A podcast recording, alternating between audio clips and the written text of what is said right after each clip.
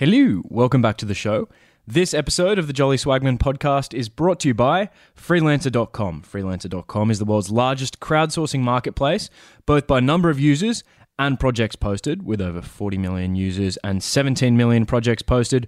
Full disclaimer, I know the CEO, Matt Barrie. He's a great guy, a very uncorrelated thinker who's appeared on this podcast before, and Matt has produced a true Aussie startup success story. Freelancer.com is where you go if you want to start a business or take an existing one to the next level. It does this by connecting entrepreneurs, aka you, with entrepreneurs around the world, aka freelancers. Here are some of the things they can get you help with: getting a website built, a mobile app developed, graphics designed, or even something more complicated like financial research. You can hire skilled professionals inexpensively for almost anything.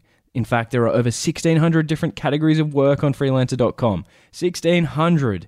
It's free to post a project and get quotes, so why not try it out? No job is too big or too small. Go to freelancer.com and post your project today to turn your dreams into reality. Doesn't that sound good? This episode of the podcast is also brought to you by Blinkist. Blinkist is an app that condenses key takeaways from the best nonfiction books in the world into 15-minute blinks, which you can read or listen to. This is up my alley. I do read a lot of nonfiction, and I do have a checkered history with this company at the same time. I first heard about Blinkist in 2016. I remember where I was when I listened to my first blink. I was in Darwin on Smith Street at the gym, and I thought, not for me. I'm a purist. I don't want anyone to do my reading for me. You shouldn't take shortcuts with that kind of stuff.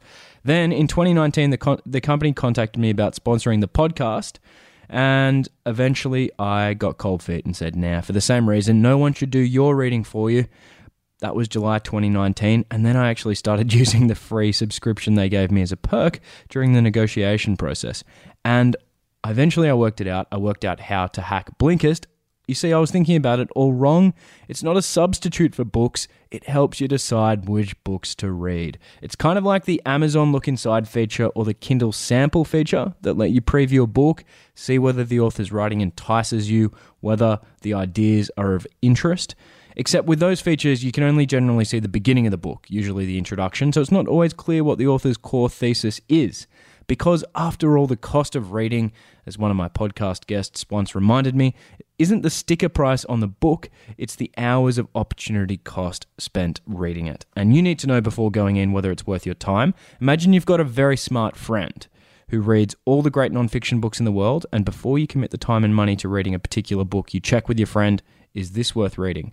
And they give you an intelligent but concise summary of the whole thing. Blinkist is that friend. Of course, there's no substitute for reading the actual book and understanding the author's argument in all of its detail. But in deciding what to read, don't judge a book by its cover, use Blinkist.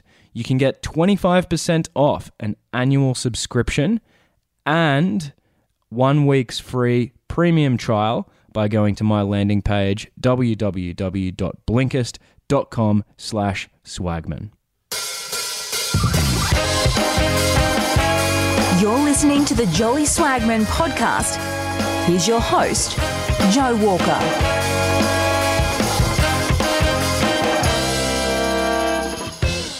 Hello there, ladies and gentlemen, boys and girls, swagmen and swagettes. Welcome back to the show. Why is gossip the typical topic of conversation from campsites to the halls of parliaments? Why is antisocial a pejorative term? Why do returned soldiers often report that their love for their brothers in arms was more intense than for their own wives? Why are English soccer fans almost as passionate? Why do religions exist? Why are we so groupish? I recently ran a Twitter poll where I asked people the question, which scientist has most directly influenced your understanding of evolution? There were 131 respondents. 46% said Charles Darwin, 31% said Richard Dawkins, and 2% said David Sloan Wilson, my guest for this episode. Now that shouldn't really surprise you. Darwin obviously founded the theory of evolution by natural selection, and Dawkins is influential due to his popular writings. In fact, my impression is that most well-read people get their understanding of evolution mostly from Dawkins' best-selling book, The Selfish Gene, which first hit shelves in 1976 and has since sold over 1 million copies. The Selfish Gene eloquently crystallized the notion that genes, or combinations of genes, because of their immortality, were the unit of natural selection. Genes were replicators, and we organisms were their vehicles. Despite the book's ambiguous title, Dawkins did not mean to say that selfish genes make thoroughly selfish people. As he explained it in his later book, River Out of Eden, quote, "There are occasions when genes may maximize their selfish welfare at their level by programming unselfish cooperation or even self-sacrifice by the organism at its level. But group welfare is always a fortuitous consequence, not a primary drive. This is the meaning of the selfish gene," end quote. I think the prevalence of selfish gene theory owes at least in part to the celebrity and literary flair of some of its major proponents, Richard Dawkins, Steven Pinker, Matt Ridley. But you may be surprised to know that it no longer represents the consensus view among evolutionary biologists. And that, ladies and gentlemen, is why I've been champing at the bit to share this podcast episode with you. You see, there's a new idea as to how we got here. Actually, it's not so much a new idea as a revival. The new consensus comes from an unlikely place, an idea that was considered dead and buried only a few decades ago: group selection. Group selection says that groups or tribes can be and were units of natural selection too. Now, nobody doubts that some groups survive better than others, but the relevant question here is, can differential group survival drive evolution in the same way as differential individual survival does? This wasn't always such a controversial question. In fact, in his book The Descent of Man, in Chapter 5, Charles Darwin himself made a first nascent pass at the idea of group selection. I quote, "A tribe, including many members who, from possessing in a high degree the spirit of patriotism, fidelity, obedience, courage, and sympathy, were always ready to aid one another and to sacrifice themselves for the common good, would be victorious over most other tribes, and this would be natural selection," end quote. But after Darwin's exposition, things started to go off the rails. Biologists began to see for the good of the species behaviours everywhere in the natural world. Fuzzy thinking predominated and rigour fell apart. This all culminated publicly in a 1962 book called Animal Dispersion in Relation to Social Behavior by Vero Wynne-Edwards. In the book, Wynne-Edwards argued that populations of animals, for example rookeries, can be self-calibrating to protect their habitats or food sources from over-exploitation. In Wynne-Edwards' words, quote, "The interests of the individual are actually submerged or subordinated to the interests of the community as a whole," end quote. This fuzzy for the good of the species thinking was finally slapped down by George C. Williams, the great evolutionary biologist, in 1966 in his famous book Adaptation and Natural Selection. There are two common objections to group selection. The first is that groups can't be replicators in the same way that genes are. It's incoherent to think of them as such. And the second is known as the free rider problem. The free rider problem says that selfless groups would be relentlessly undermined by selfish members, and those members would eventually have more offspring and perpetuate their selfish genes. The free rider problem therefore implies that group selection is inherently self-defeating. By the 1960s, group selection had been, it seemed, irredeemably discredited. And so, when the final triumphant nail in the coffin came in the form of the selfish gene in 1976, Dawkins could announce that, quote, "The group selection theory now commands little support within the ranks of those professional biologists who understand evolution," end quote. By the 1980s, one evolutionary bigwig said to a graduate student that, quote, "There are three ideas that you do not invoke in biology: Lamarckism, the phlogiston theory, and group selection," end quote. And then along came our guest, David Sloan Wilson. Actually, David argued in 1994, group selection is not a dichotomous alternative to gene or individual level selection, but sits on top of it in a framework known as multi-level selection. During our evolutionary history, natural selection happened on multiple levels, in different ratios, depending on the circumstances. So there's a tug of war between different levels of selection.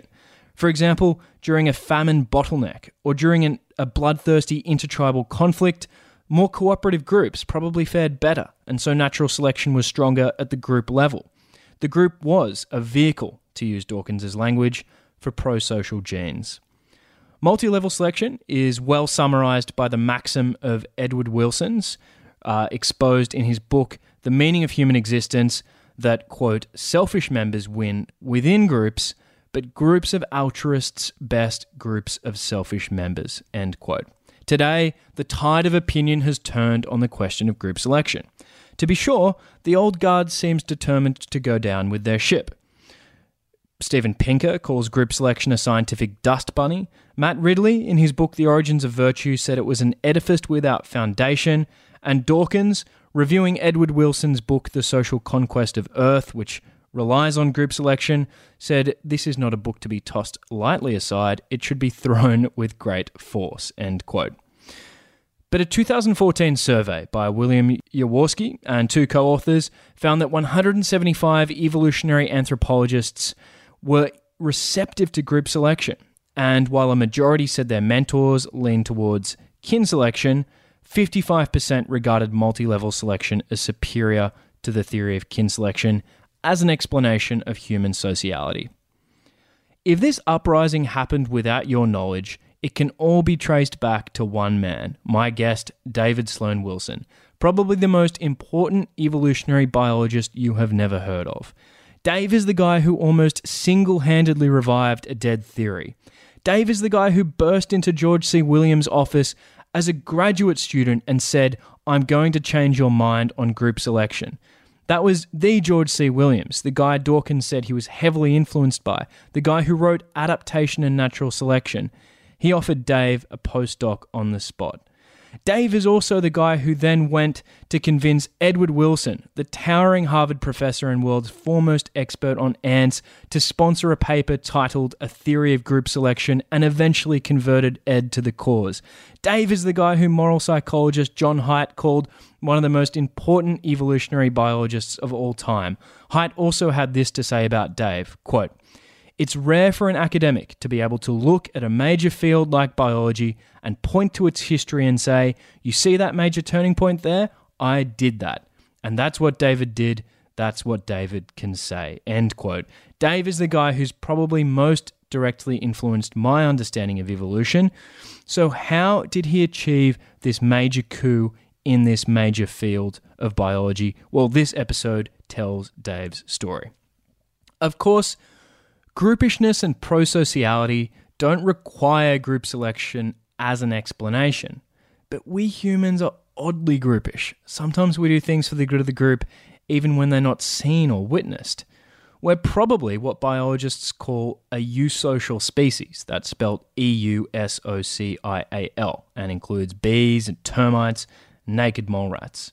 We are, to use John Haidt's metaphor, 90% chimp and 10% bee.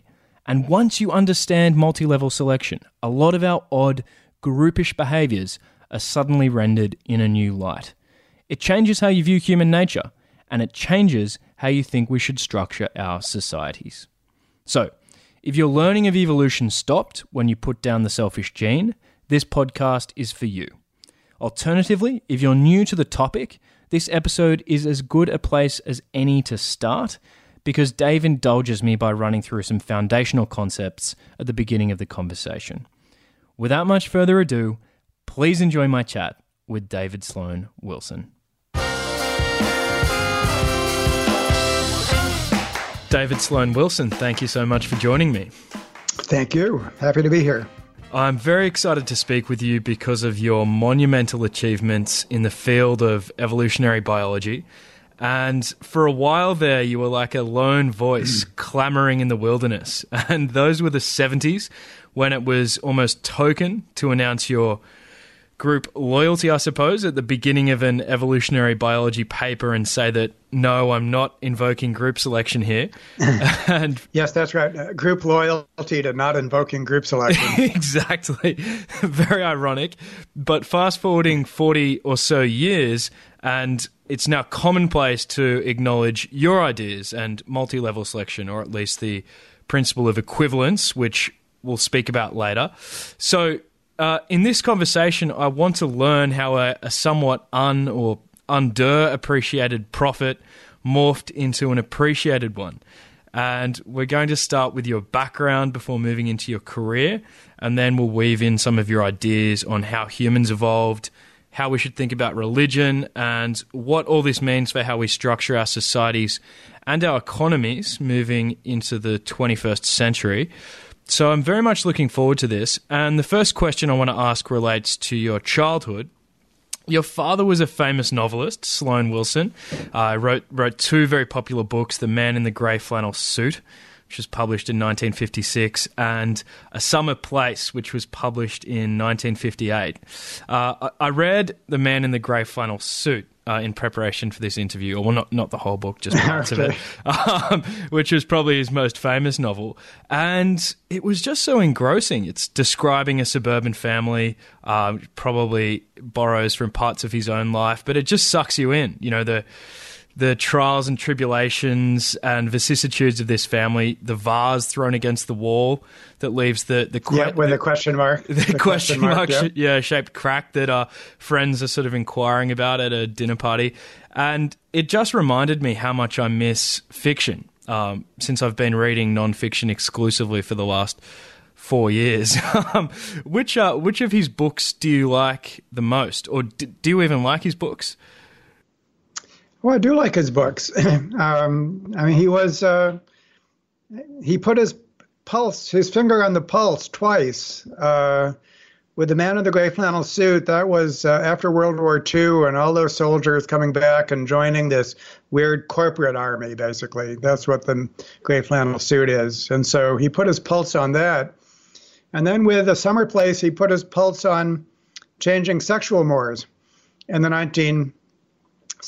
That story is about two adults who had a romance when they were teenagers and went their separate ways, married separate people, both became unhappy in marriage, and then meet again when they both have teenage children and they resume their affair. And back then, that was shocking. I mean, that could be just destroy your reputation if you had a extramarital affair back then. And then their two children have an affair.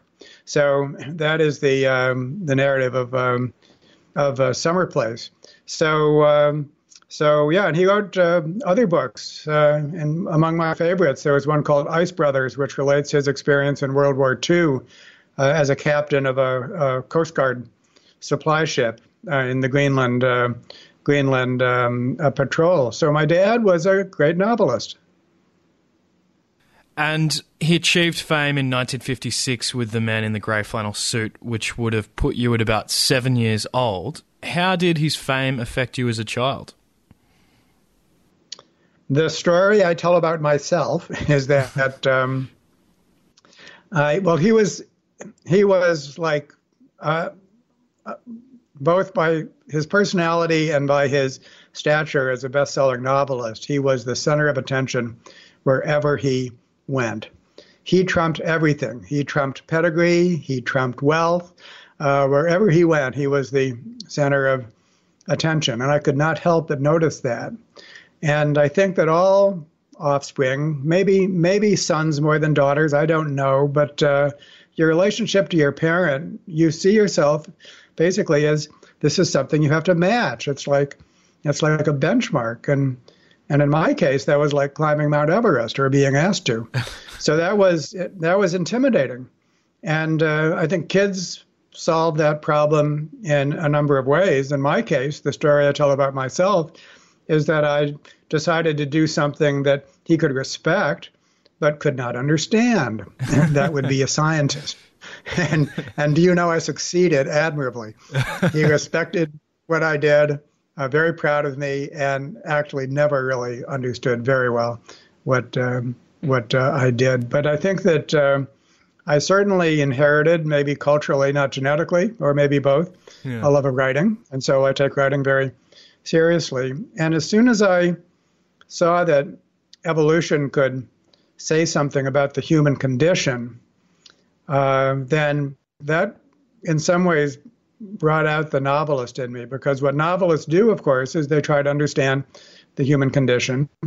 My father did it through the lens of his personal experience, and now I saw that I could do it through the lens of a theory, evolutionary theory, but I could reflect upon the length and breadth of humanity. And so that was very attractive to me. And so I think that I came of age as a graduate student just when E.O. Wilson, we'll be talking about him, published Sociobiology.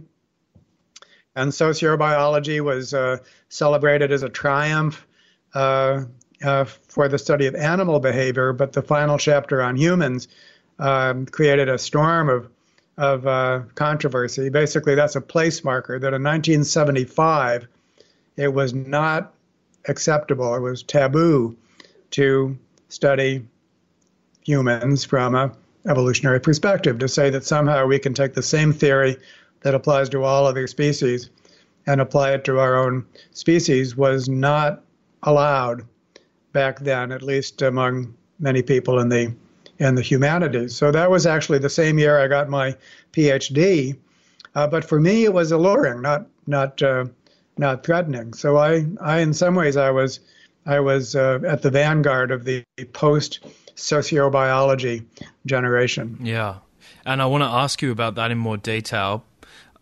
I've asked you about your father. What was your mother like?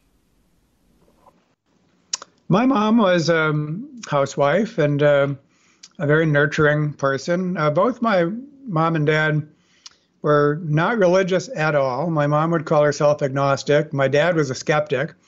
He loved to poke fun at religion and its hypocrisy. But they were nevertheless very highly moral. And so if you read my father's books, you'll see that all the characters are trying to do well by each other. They might be failing at that, but they're trying to do well by each other. And I think that also explains perhaps why when I became a graduate student and I started to encounter this idea that everything that evolves must be selfish, the idea that something is genuinely nice, genuinely altruistic, why can't that be a product of evolution? So I think the selfish gene concept was something that offended my sensibilities. I thought it was important to be nice, and surely it should be possible to explain niceness at face value without calling it selfish. So there was another case in which when many people were running away from group selection, I ran towards it. And another story I tell about myself is that because my father was very famous, then I wanted to be famous too, and what better way to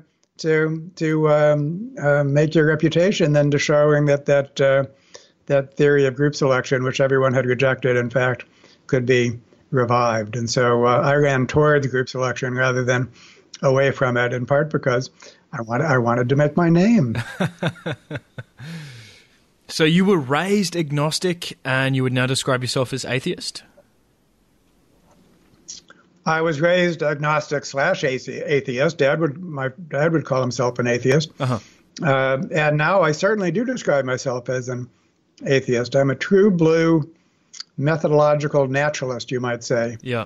I feel that everything about religion can be explained as a human construction.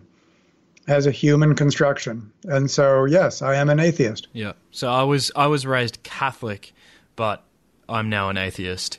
So we had probably radically different experiences in that regard. And that actually leads me to another question I want to ask about your childhood, the final kind of childhood background question. And that is, you were sent to boarding school for high school. And that must have been a very formative experience. I went to boarding school as well for my last 2 years of high school.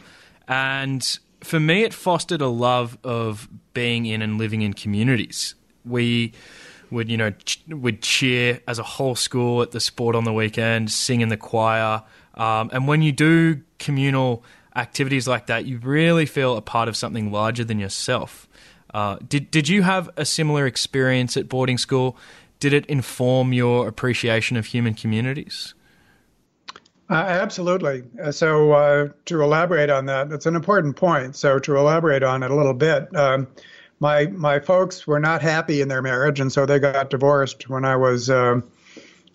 And before that, when I was 13, when I was 11 is when I got sent to boarding school. Mm-hmm. And my mom said, I don't remember it myself, but my mom said that I was following my father around saying, "I'm sorry, I'm sorry." So evidently I was taking the problems of their marriage onto my little shoulders. And so she thought it was time to, that wasn't very healthy.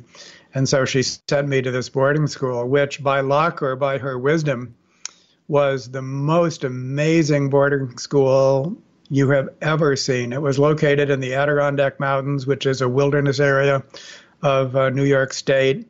And it had the principles of basically a small village-like community. And so it offered this community that you're talking about, and to an extraordinary degree. And there was just saturated with the outdoors. There was a working farm. So you know, with horses and cows and pigs and chickens that the students took care of. The students did all the maintenance. So there we were sweeping the floors and doing kitchen duty in addition to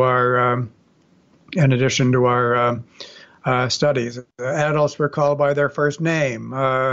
It just went on and on. So it was the living embodiment of a small, nurturing, egalitarian community. And it was absolutely transformative. I feel blessed. And when you say that you had a great experience, I'm happy about that. I think boarding schools are a mixed bag that way. Yeah. And that many boarding schools actually are very problematic because they don't offer that community. You might say they're hierarchical. Think of the British boarding school model. Which can be very nasty places. And as it turned out, that school only went to the 8th grade. And so I needed to go to another school in the 9th grade. I picked one that I thought was just like the first one. But no, possibly because there was just adolescents rather than younger kids. And also because it had a lack of structure. And this points out, I think, another general point, is that in order for a community to be strong and nurturing, it cannot lack structure. There has to be some sense in which misbehavior is prohibited, monitored, and something is done about it if you misbehave. If a community lacks that, then you're going to get multiple forms of disruptive, self-serving behaviors. And so that second school, because it lacked that kind of structure, became into a kind of a Lord of the Flies society with cliques that were, you know, there wasn't physical violence, but there was lots of psychological violence, lots of drugs and stuff like that. So when it comes to communities, then they must have the right ingredients to offer that nurturing environment. So I'm happy to know that yours did. It did, yeah, and I agree. I think boarding school, it can kind of either be Swiss Family Robinson or Lord of the Flies. It's a fine line, but it all depends on the way they're structured and controlled. But really, there's a take-home message here, because that applies to all groups of all kinds. Yeah. So what we just said about boarding schools applies to any kind of group. We'll get back to that. Yeah, all groups, in order to be cooperative units, must have certain design features. And when they lack them, then they become like the Lord of the Flies. Yeah, we'll get back to that. And that refers, I guess, to Eleanor Ostrom's core design principles. Yep. Now, Dave, I want to ask you about how you first encountered the theory of natural selection. And for me, natural selection is one of those elegantly tautological ideas that has so much explanatory power. I often think, I can't remember where I first heard this, but you can think of the power of an idea as being how much it explains divided by how much it assumes. And Dan Dennett once called natural selection the best idea that anyone ever had. Maybe that's going slightly too far, but I certainly wouldn't call it hyperbole either. And I'd love to know, do you remember the moment you first fell in love with the idea such that you decided it was worthy of building an intellectual career around? Was it a moment or was it a gradual process? Well, it happened, in a way it happened in my sophomore year in college. Throughout my upbringing, because I did have a lot of outdoors, then I love being outdoors. I love studying animals and things like that. And so I did that even before I went to college. By the time I got to college, I was undecided as to whether I should go into philosophy, music, or biology. And by the first year of college, I swung in the direction of biology. And it was at that point that evolution just came very naturally to me. I've written elsewhere that I read Ernst Mayr's Animal Species and Evolution, which is an 800-page tome, in a week. So it was just an idea that I took to like a duck to water. I was not a good student. I went to all of my schools were my safeties, basically. I applied to the best schools and was rejected by all of them, and then went to my so-called safety schools, although those turned out to be very good. And at the University of Rochester, I did poorly in my lecture classes, but I was lucky to work in the laboratory of a professor named Konrad Istock. And once I was basically in somebody's laboratory and operating in graduate student mode, there's such a difference between undergraduate education and graduate education. There's a night and day difference. And actually, undergraduate education should be like graduate education. There's no excuse for undergraduate education other than just the need to teach students in mass numbers. But once I was in a lab, capable of doing my own inquiry, that's where I thrived, and just began soaking up evolution, and basically functioning like a graduate student starting in my sophomore year in college. For people who aren't familiar with the theory, tell us the three conditions required for natural selection. Well, you said it nicely, that the ratio of what it assumes and what it explains, is that how you put it? Yeah. Yeah, so three ingredients to the theory of natural selection. First, organisms vary in just about everything that could be measured. Number two, those differences make a difference in terms of survival and reproduction. And number three, offspring tend to resemble their parents. Darwin didn't know why, but he did know that. And so put those three ingredients together, and you have your conclusion that populations do not remain constant over time. They change, and traits that adapt them, contribute to their survival and reproduction, accumulate in the population. And so it's by this process that organisms become well adapted to their environments. It's that simple. And should we think about natural selection and evolution as synonymous terms? There is a big difference. Evolution you can define broadly as change, and natural selection is one process of change, but there are others. So drift is also a process of change. You can have differences. Let's say that you have differences, things that you can measure that don't make a difference. So they don't stay the same. Just chance will cause them to change in their frequency. Then there's a whole bag of other things, byproducts, and a trait is not an atomistic entity. A trait is a result of development. It's linked to other traits, and so it's not as if each and everything you can measure in an organism has or requires a separate adaptive explanation. So natural selection is certainly the centerpiece of Darwin's theory of evolution, but evolution will always be a broader category than natural selection. Mm-hmm. So evolution evolves by a number of mutual processes like random drift, byproducts like spandrels. But the most important one for us to understand, at least for this conversation, is evolution by natural selection. The reason that it has a special status is because you can reason on the basis of natural selection in a way that doesn't require any knowledge of the physical makeup of the organism. The way I often state this is in a class, works every time. So picture a desert, a standard desert, and I'm going to ask you the question, what color are most of the species in the desert? And, of course, everyone says brown. And then why would that be? Why would that be?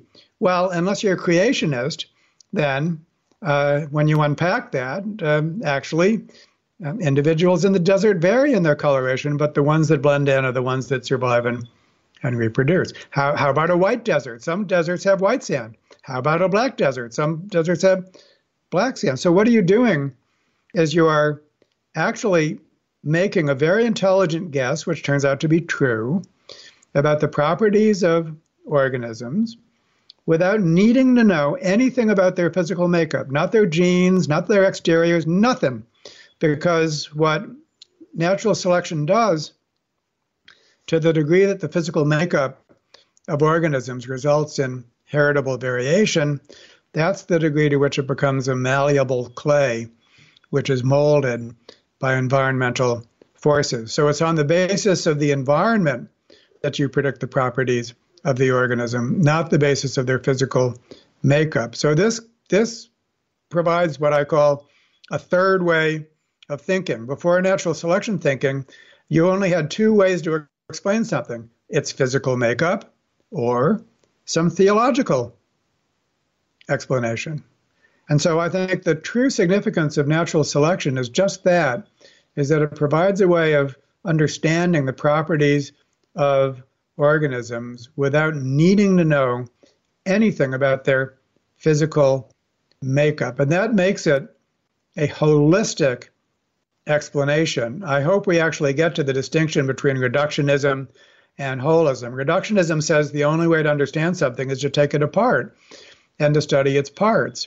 Holism says the parts permit the whole to have its properties, but they do not cause the whole to have its properties. That's the quintessential holistic statement. And natural selection thinking says exactly that, is that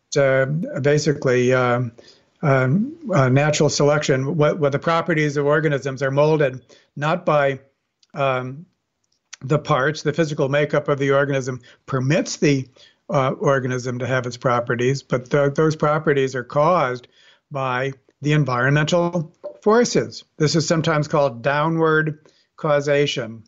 Downward causation. So it really maps very nicely onto the reductionism-holism distinction and provides a basis for holistic thinking, which is rock solid, scientifically justifiable. Mm-hmm.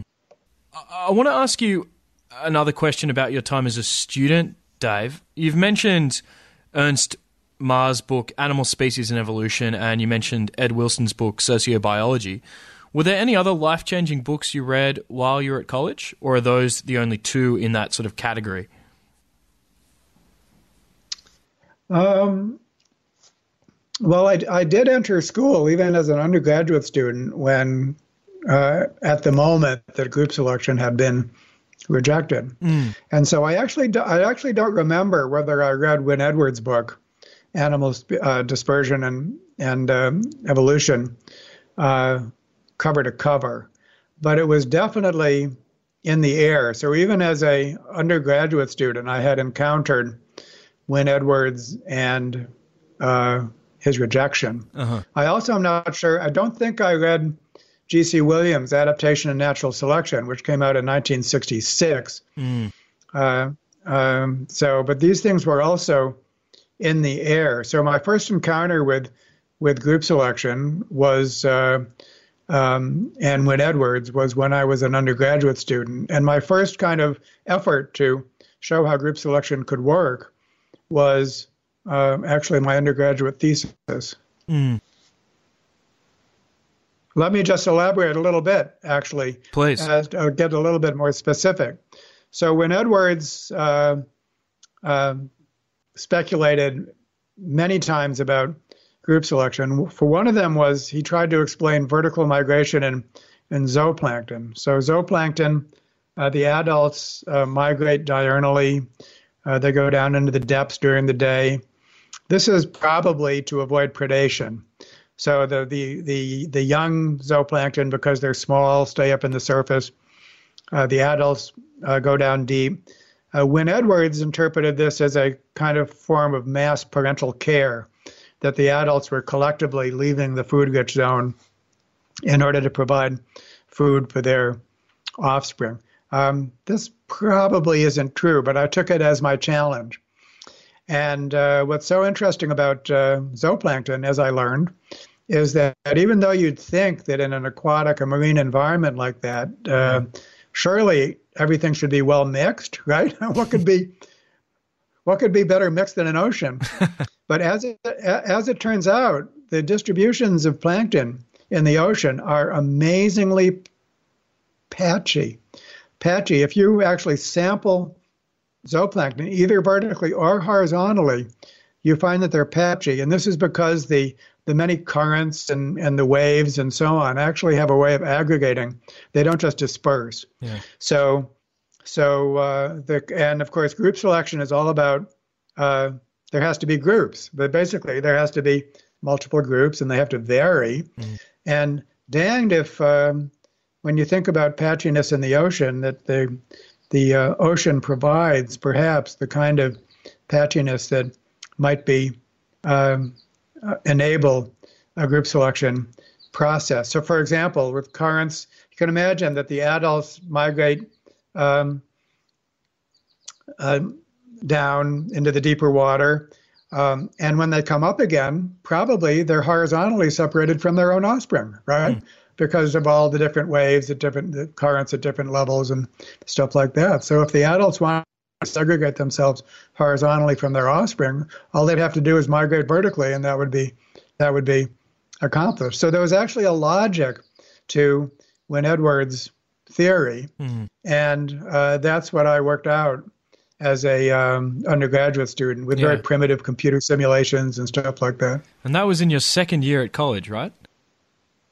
My third or fourth year in college, yeah. Okay. Fascinating. Well, now you've brought up group selection, we probably should speak about it because there's some people who won't be following what it actually means. And I'm actually going to define it very carefully with you, with your help, Dave. And I thought we could start by actually discussing what group selection is not, then move to the intellectual history of group selection, and then finally get your sort of elevator pitch for multi-level selection.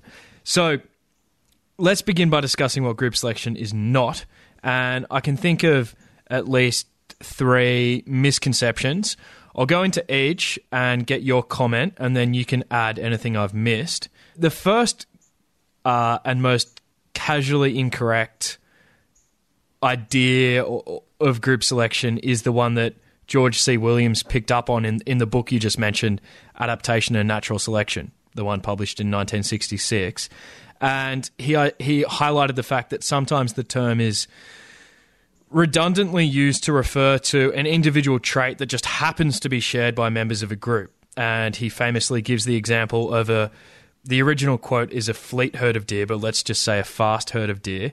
And a fast herd of deer is really just a herd of fast deer. What did he mean by that? So, that's an important distinction. So imagine that there's no social behaviors at all. There's just slow deer and fast deer. There's no social behavior at all. Nevertheless, they're clustered into different groups. Yeah. And so that means that some of these groups are faster than others just by virtue of their composition. Williams said correctly, no group selection is going on here. There's a difference between groups, but that's not group selection. Now, let's contrast that to something that is group selection. Okay. Let's say, for example, that when adults, a predator comes, adults form a circle, and they protect their young within the circle. Okay? Mm-hmm. Now we have something where if you're, or I'll give you a better one, which is a real example, territorial defense in lions. So imagine a lion pride, females, you know, 6 or 7 females. There's a territorial threat. Another pride is trying to infringe on their territory. You have to fight, right?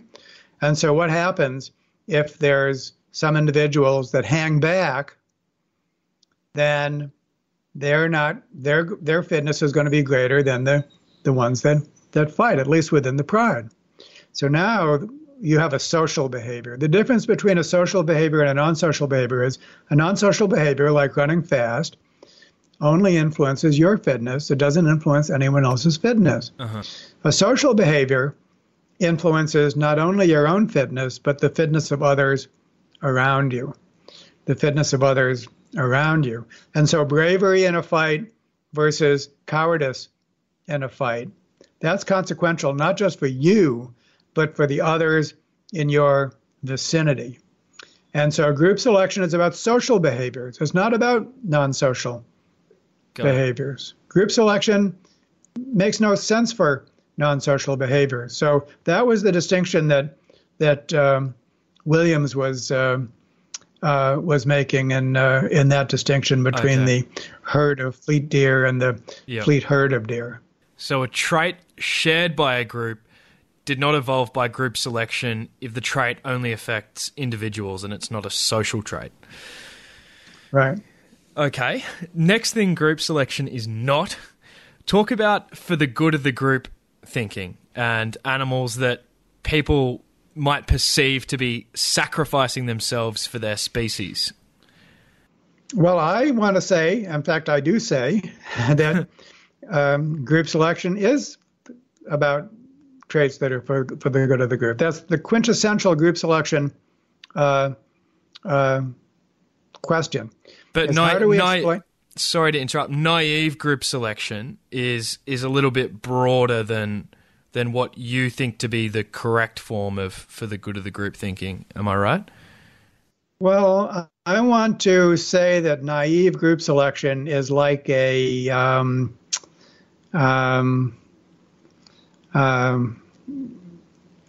they say that, history gets told by the victors. Uh-huh. And so in the rejection of group selection, then they started to talk about naive group selection.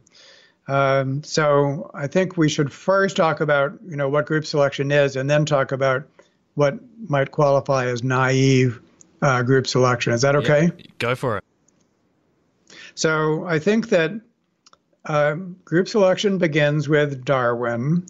And Darwin, at the beginning, thought that his theory of natural selection could explain all aspects of design that had been attributed to a creator. Uh-huh. But gradually he realized that that was not the case. And the exception were all of the traits associated with morality and virtue. Everything that we regard as morally virtuous. I play this game with audiences all the time. I ask them, and I'll ask you, just describe for me the morally perfect individual. What are the adjectives that would be used to describe the morally perfect individual? Altruistic, pro-social, doesn't lie, sacrifices for the group, kind, generous. Yeah, that's right. 100% of the time you get that answer. Now, if you think of those social behaviors from an evolutionary perspective, of course, what's the alternative to these things? So what's the opposite of the morally perfect individual? Spit out some adjectives for evil incarnate. Selfish, thieving, lying, stealing, cheating. Yeah, okay. Murdering. So just imagine a Darwinian contest between these two classes of traits. And what you find is that the virtuous traits do not have the advantage. They are inherently vulnerable to the traits that we associate with evil. And if we just state that a little more formally, is that doing something for others or for a group as a whole inherently requires time, energy, and risk on the part of the individual actor. Mm-hmm. And for those individuals that are not virtuous, they accept those social benefits without providing them. And so therefore, in any group that contains more prosocial and less prosocial individuals, the advantage goes to the less prosocial individual. Darwin said, it is true that the morally virtuous individual is not more fit compared to someone else within their own group. And so Darwin's theory did not have the capacity to explain all of the behaviors that we associate as virtuous. And those behaviors, of course, are for the good of the group, for the good of others, and for the good of the group. It's those traits that Darwin could not explain. Mm-hmm. On the basis of competition among individuals that are socially interacting with each other. And so this was a dilemma of the first rank for him. How could he explain these behaviors? And the answer was not far to seek. It is actually pretty obvious that although at the most local level, at the level of the group of individuals that are socially interacting with each other, that selfishness beats altruism, but a group of altruists will robustly outcompete a group of selfish individuals. And so as soon as you imagine that the evolving population consists of multiple social groups, tribes, as Darwin put it, or he also used the word community, but as soon as we begin to think of the evolving population of consisting of multiple groups, then we can explain the evolution of altruism and all of its forms. Any trait that's for the good of the group will be positively selected by between group competition. So that was why Darwin needed the theory of group selection in order to explain this very important class of traits that are for the good of the group. That was the origin of group selection theory and the thread that continued through the whole history of the subject. We could follow that thread all the way through to the birth of population genetics. So the fathers of population genetics were Ronald Fisher, J.B.S. Haldane, and Sewell Wright. These were the people that put the theory of evolution on a mathematical foundation, basically building models of Mendelian inheritance. And they had a lot of work to do just to build the whole mathematical framework for studying evolution. Against that background, this particular problem of altruism, as strange as it might seem, did not loom very large. It was not like a central issue. There was too much else that they had to do. But nevertheless, each one considered the problem briefly. And in all cases, they basically recapitulated Darwin's thinking.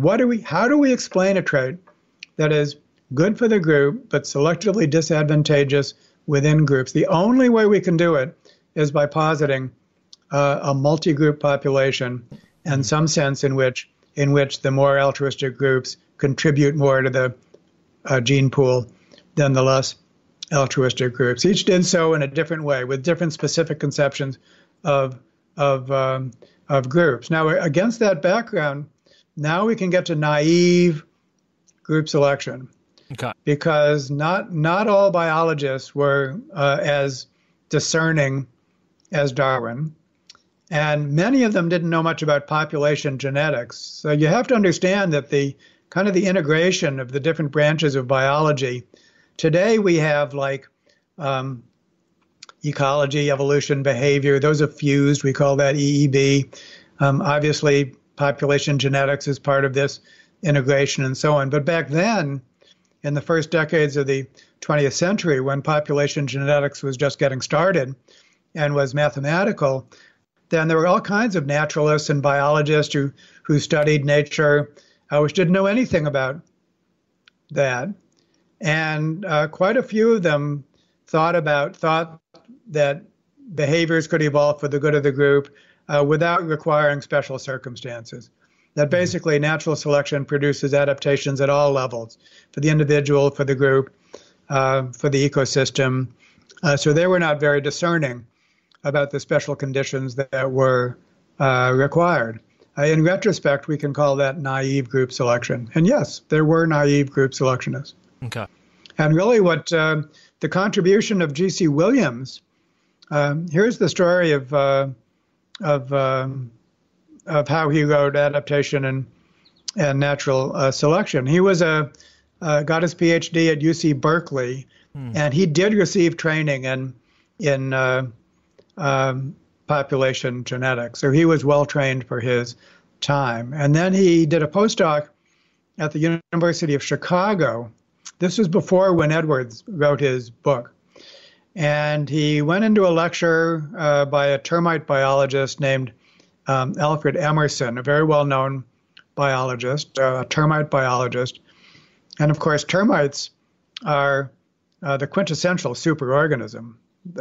Today we know that the eusocial insect colonies are definitely units of selection. But Emerson generalized beyond that. He explained, he thought about all of nature as like a termite colony.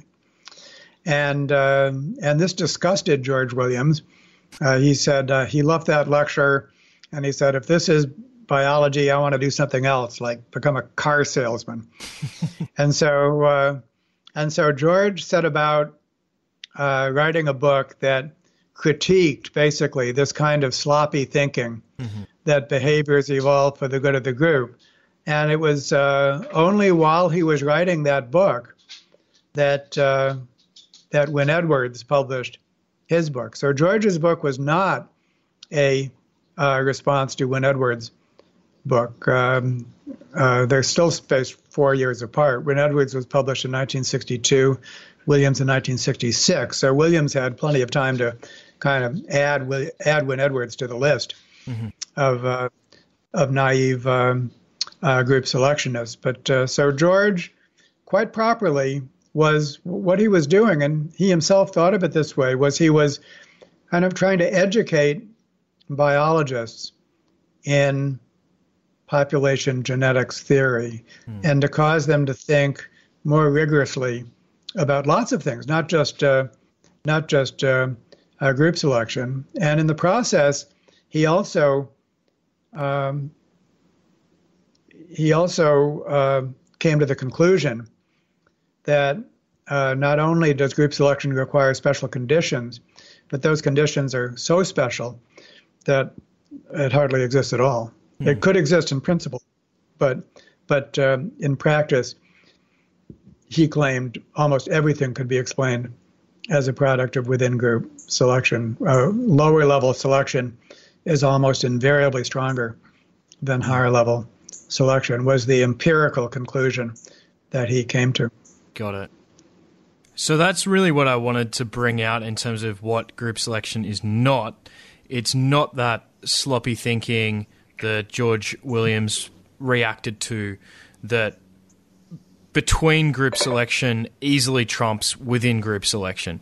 But you gave us some necessary background, so thank you for that. And I think that also leads to another thing group selection is not, which I want to highlight and underscore here, which has been implicit in everything you've said, Dave, but I think for people who aren't familiar with evolutionary biology, it's important to point this out, and that is that group selection isn't mutually exclusive with or some sort of alternative framework to gene-level selection or individual-level selection.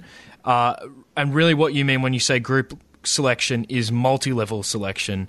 Do you just want to make a comment on that? If you think about what we've already said, group selection is a series of nested comparisons. First, you compare the fitness of individuals within groups, and it's at that level that selfishness beats altruism. Then you compare the fitness differences between groups in a multi-group population. That's where altruism beats selfishness. But you're always comparing the fitness of units within the next higher unit, okay? Now, we can frame shift downward, and we can compare the fitness of genes within individuals. And we have cases such as meiotic drive and certainly cancer, in which genes can be more fit than other genes within the same individual. So that would be now extending this nested fitness comparisons, units within higher units. What are the fitness of genes within individuals? What's the fitness of individuals within groups? What's the fitness of groups within a multi-group population? It's in this sense that gene-level selection and individual-level selection and group-level selection are distinct from each other. They're non-overlapping, okay? Now, but there's another sense of gene-level selection and individual-level selection. Let's say take a gene that's not a selfish gene in the first sense. Let's take a gene that basically just makes you more fit as an individual and all the other genes within you, okay? So there's no difference in the fitness of genes in this scenario. The gene is benefiting everyone, okay? Nevertheless, it evolves by virtue of the fact that the individual is more fit than other individuals. Now, you can still say that gene is more fit than other genes, all things considered. Not within the individual, but all things considered, it evolves. And anything that evolves is more fit than what doesn't evolve. And so there's a second meaning of selfish genes, not selfish in the sense of more fit than other genes within the same individual, but selfish in the sense of more fit, all things considered. All things considered. And it's here where that concept of gene selfishness, which is Dawkins's concept, overlaps with group selection and with individual level selection. In other words, a trait can evolve by group selection. A gene for altruism can evolve by group selection, but when it does, that gene is more fit than the genes that didn't evolve. And so you can call it selfish just by virtue of the fact that it evolved. So here's where we get into these different frames of comparison, and it introduces us to the concept of equivalence. There seems to be different ways of accounting for evolutionary change, and they're both correct. I mean, they both correctly predict what evolves in the total population, but you can erroneously treat one as an argument against the other, and that's where all the trouble begins. That's where the confusion starts, and was endemic with the whole rejection of group selection was a confusion basically of this sort. I don't know if that's going to be clear to your readers, to your listeners. No, it's a very important. Very important point to establish, however. I agree, and I think it will be clear, if not now, then momentarily. Let's turn now to when group selection fell out of favor. Tell us about how that happened. The main thing I want to say about that is to situate it in very broad cultural terms, with what I think is the advent of individualism as a broad cultural phenomenon. So let me set the stage for this a little bit. If you go back to the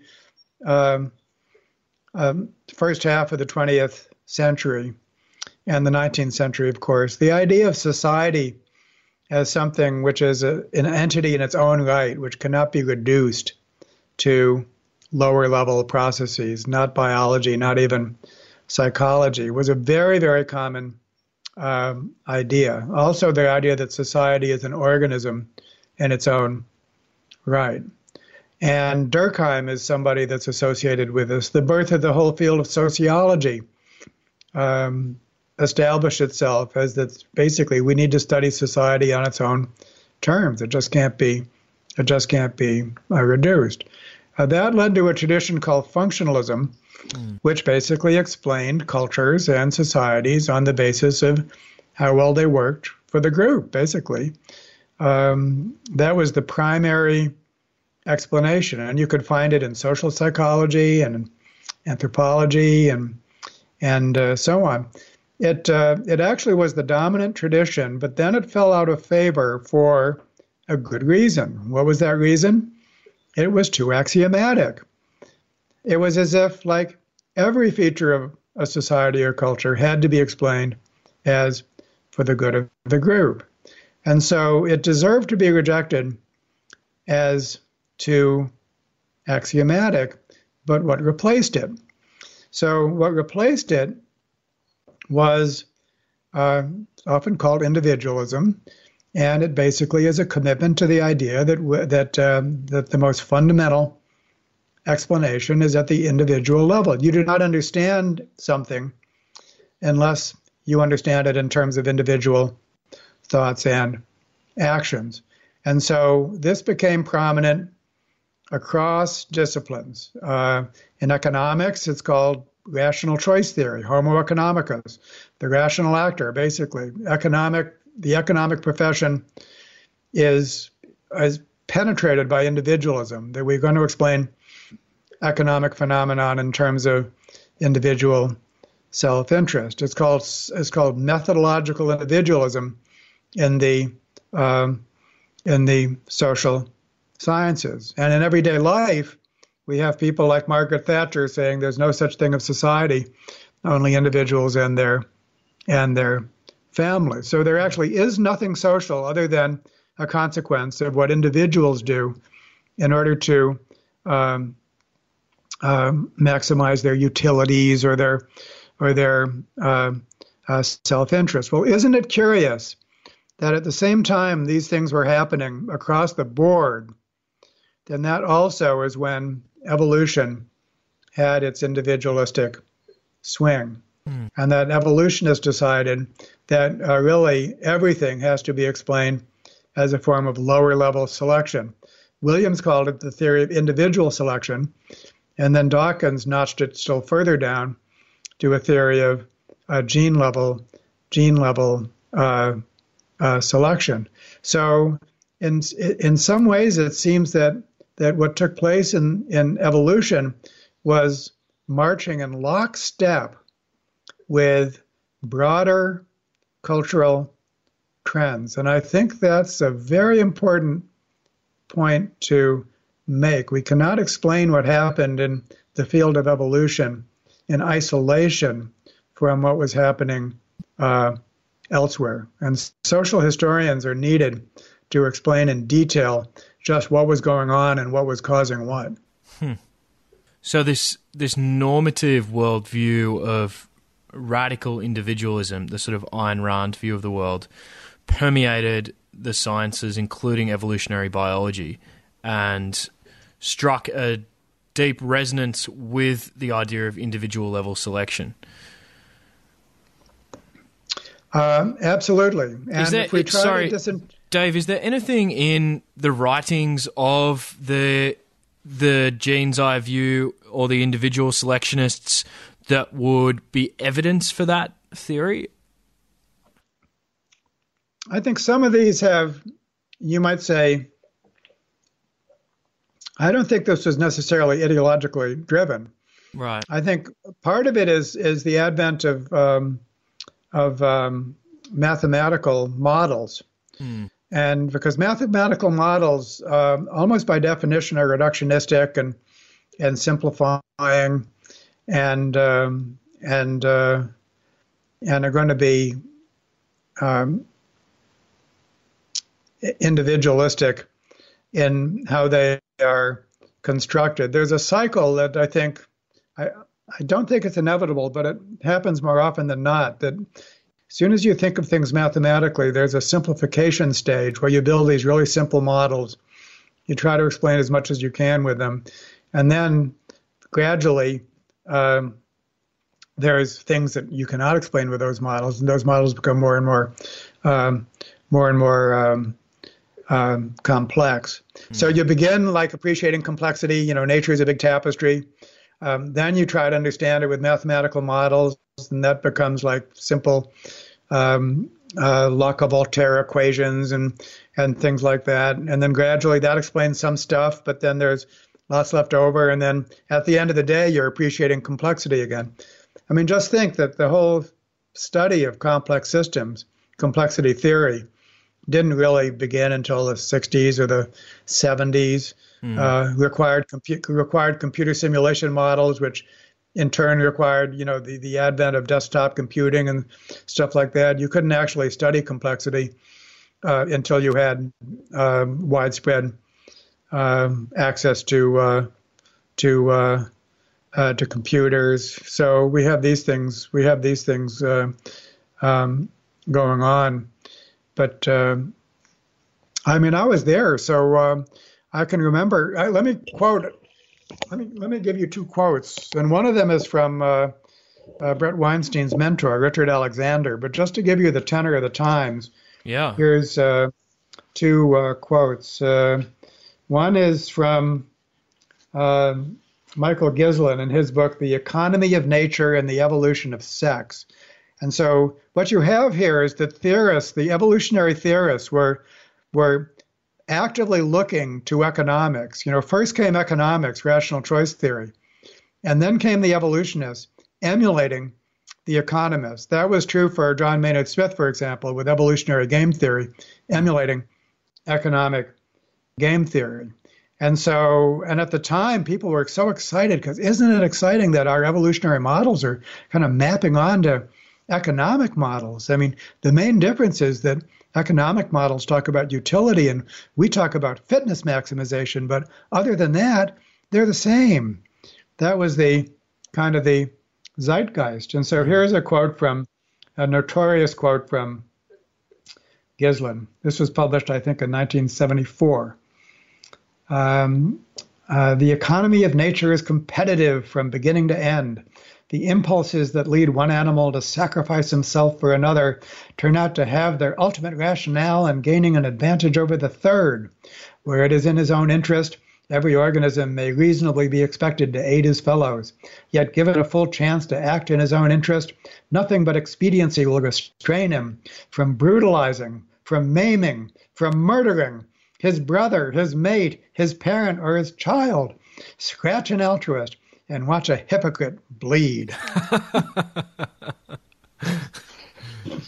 Wow. Now talk about dispassionate science. Yeah, scientists, they don't have an extra grind. And here's a quote from Brett Weinstein's mentor, Richard Alexander, who, by the way, was a great scientist. I think that...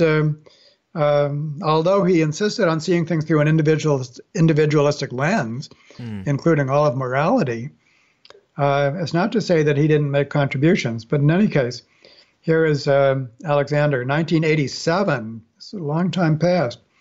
In his book, The Biology of Moral Systems, I suspect that nearly all humans believe it is a normal part of the functioning of every human individual now and then to assist someone else in the realization of that person's own interests to the actual net expense of those of the altruist.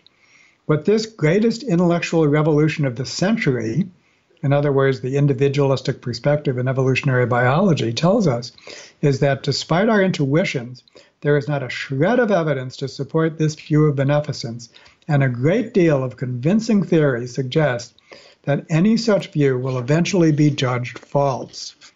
So the message here is that although we think that we act on behalf of others and that could be accepted at face value, actually that's not true. And that the greatest intellectual revolution of the century is to tell us that everything that we associate with morality can be understood as a form of self-interest. So there you have the individualistic perspective in full swing. And what I find so remarkable is that if we place that against functionalism, if we rejected functionalism for being axiomatic, as we should, then individualism of this sort is also axiomatic.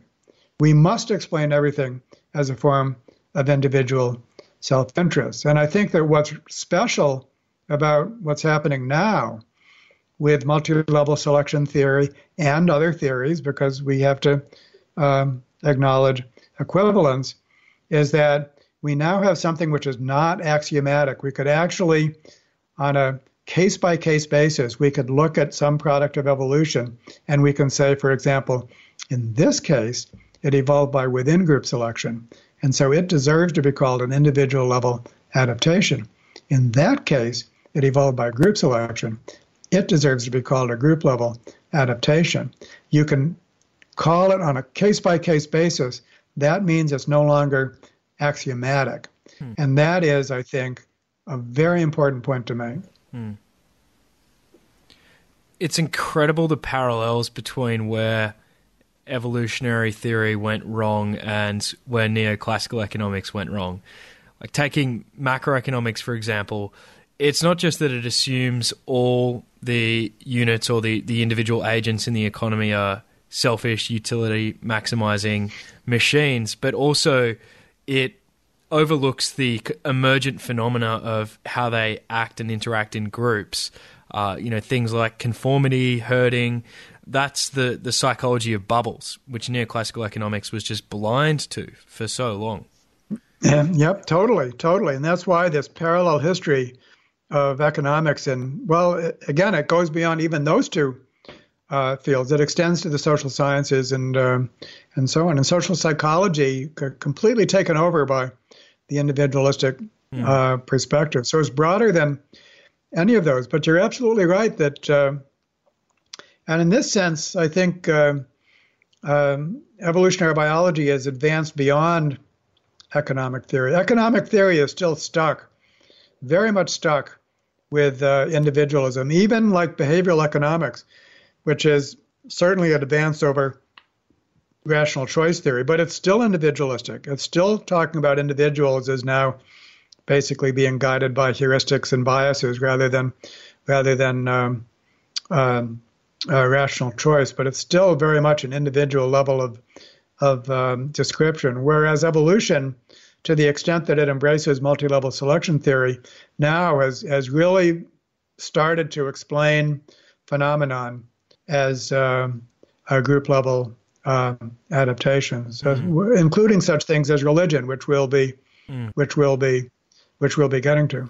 Yeah, I think you make a good point about how even behavioral economics is still grounded in an individualistic paradigm. You know, Daniel Kahneman has the metaphor or the two characters of System 1 and System 2, System 1 being the fast, intuitive thinking, which results in the biases, and System 2 being the slower, more effortful thinking. I often like to hijack that metaphor and talk about System 3, which is, you know, the social influences between people. That's a totally different category altogether. Exactly. The idea that we're more like ant colonies than we have imagined in the past. That's the degree to which our individual brains evolved in the context of groups so much that we're to a degree, it's a very careful comparison that you have to make. We're like an ant in an ant colony. That is true in its own special way to a remarkable degree. And that is beyond the imagination of many people. Yeah. Or to borrow John Haidt's metaphor, we're 90% chimp and 10% bee. Yeah. I'd quibble with the proportions, but... you'd make it more in favor of the bees? Yeah. Wow. What percentages would you put on it? I mean, obviously, it's just a metaphor, but... No, we'll talk about, I think it's on our agenda to talk about Jim Cohen's work and social baseline theory. But, I mean, we can do it now if you want, or we can do it later. But let's do it later then, because I want to, in this story, this intellectual history of group selection now swaying back to individual level selection and inclusive fitness, beginning with... JBS Haldane and W.D. Hamilton and George C. Williams. I want to rejoin the story where you kind of enter the picture, Dave, and you published your first academic article on group selection in 1975, and it was titled A Theory of Group Selection. But there's actually kind of a cool story around that, because in 1974 you got Ed Wilson, the preeminent, towering man at Harvard, who the world expert on insects and ants, and you had him sponsor the paper. And I want to ask you about that, and I want you to tell us the story of when you burst into George C. Williams' office at Stony Brook and what happened there. Well, so I told you that I kind of tinkered with group selection as an undergraduate student, and that was on zooplankton.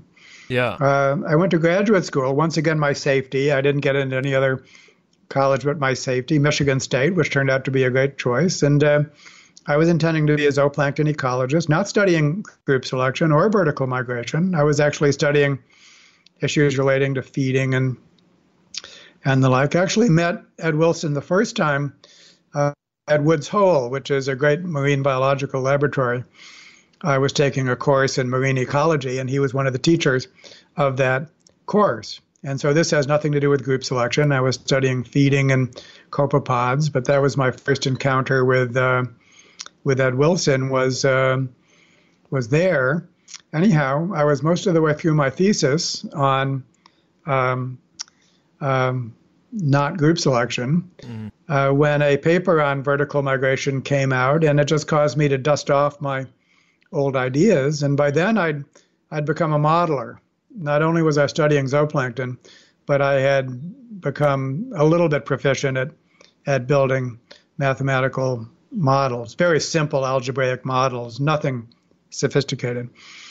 Nevertheless, I started to build a model of group selection that suddenly became very general, way beyond zooplankton. And it was like I immediately understood its significance.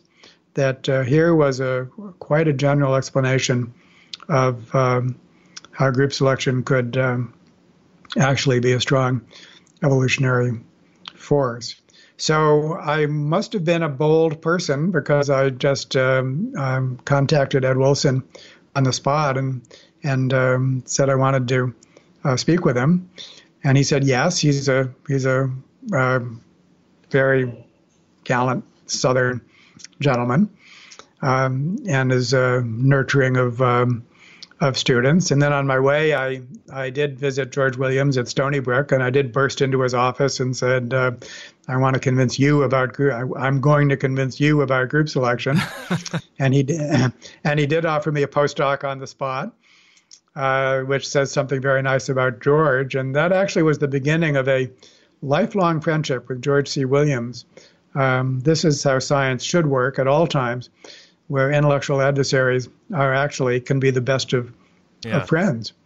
And I was already had cultivated a postdoc with someone else at Harvard named Tom Shaner, so I was not about to do a postdoc with George Williams. And then I went to Ed Wilson, and Ed is, of course, a very busy person. And so he had allotted me like a fixed amount of time, and he always shows people his ant lab and stuff like that. So we took a tour of his ant lab at the Museum of Comparative Zoology. And then he sat down in a chair and put me in front of a blackboard, and he said, "You have 20 minutes. And so I talked like an auctioneer. He's a hard man. That's right. And so he agreed to look at my paper, and he sent it out to review, and then it ended up being published in the Proceedings of the National Academy of Science. Wow.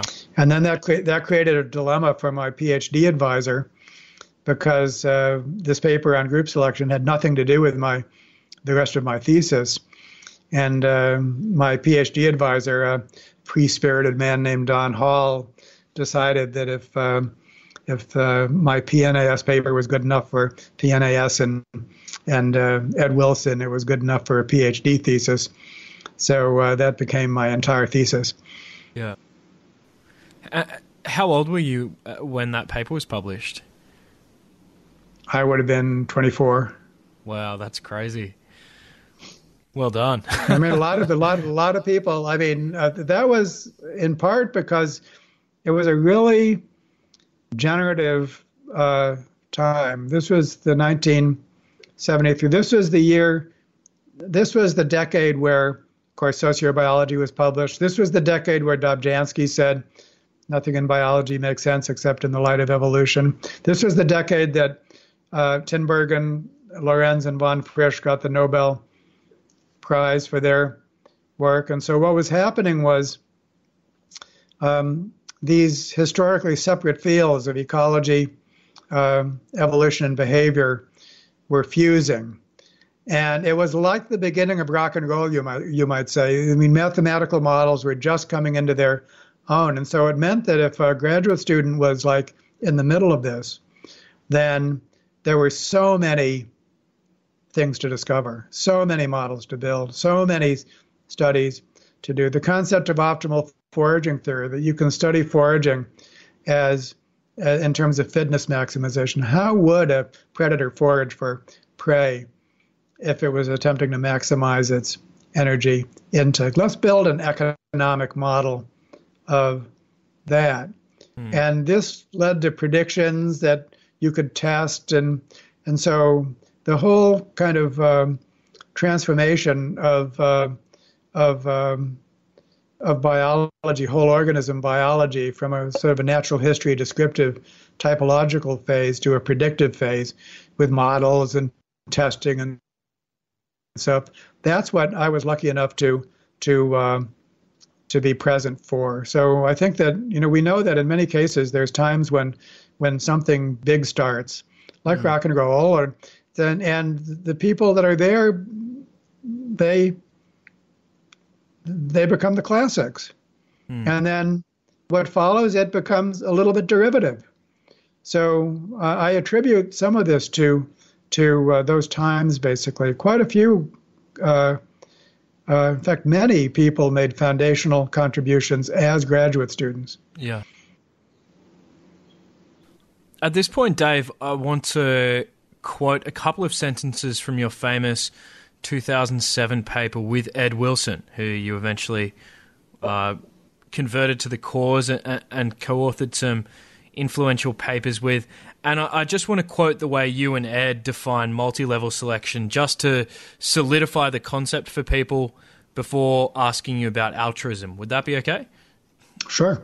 I just think this is a really neat quote. So you and Ed write that, quote, "Natural selection takes place at more than one level of the biological hierarchy.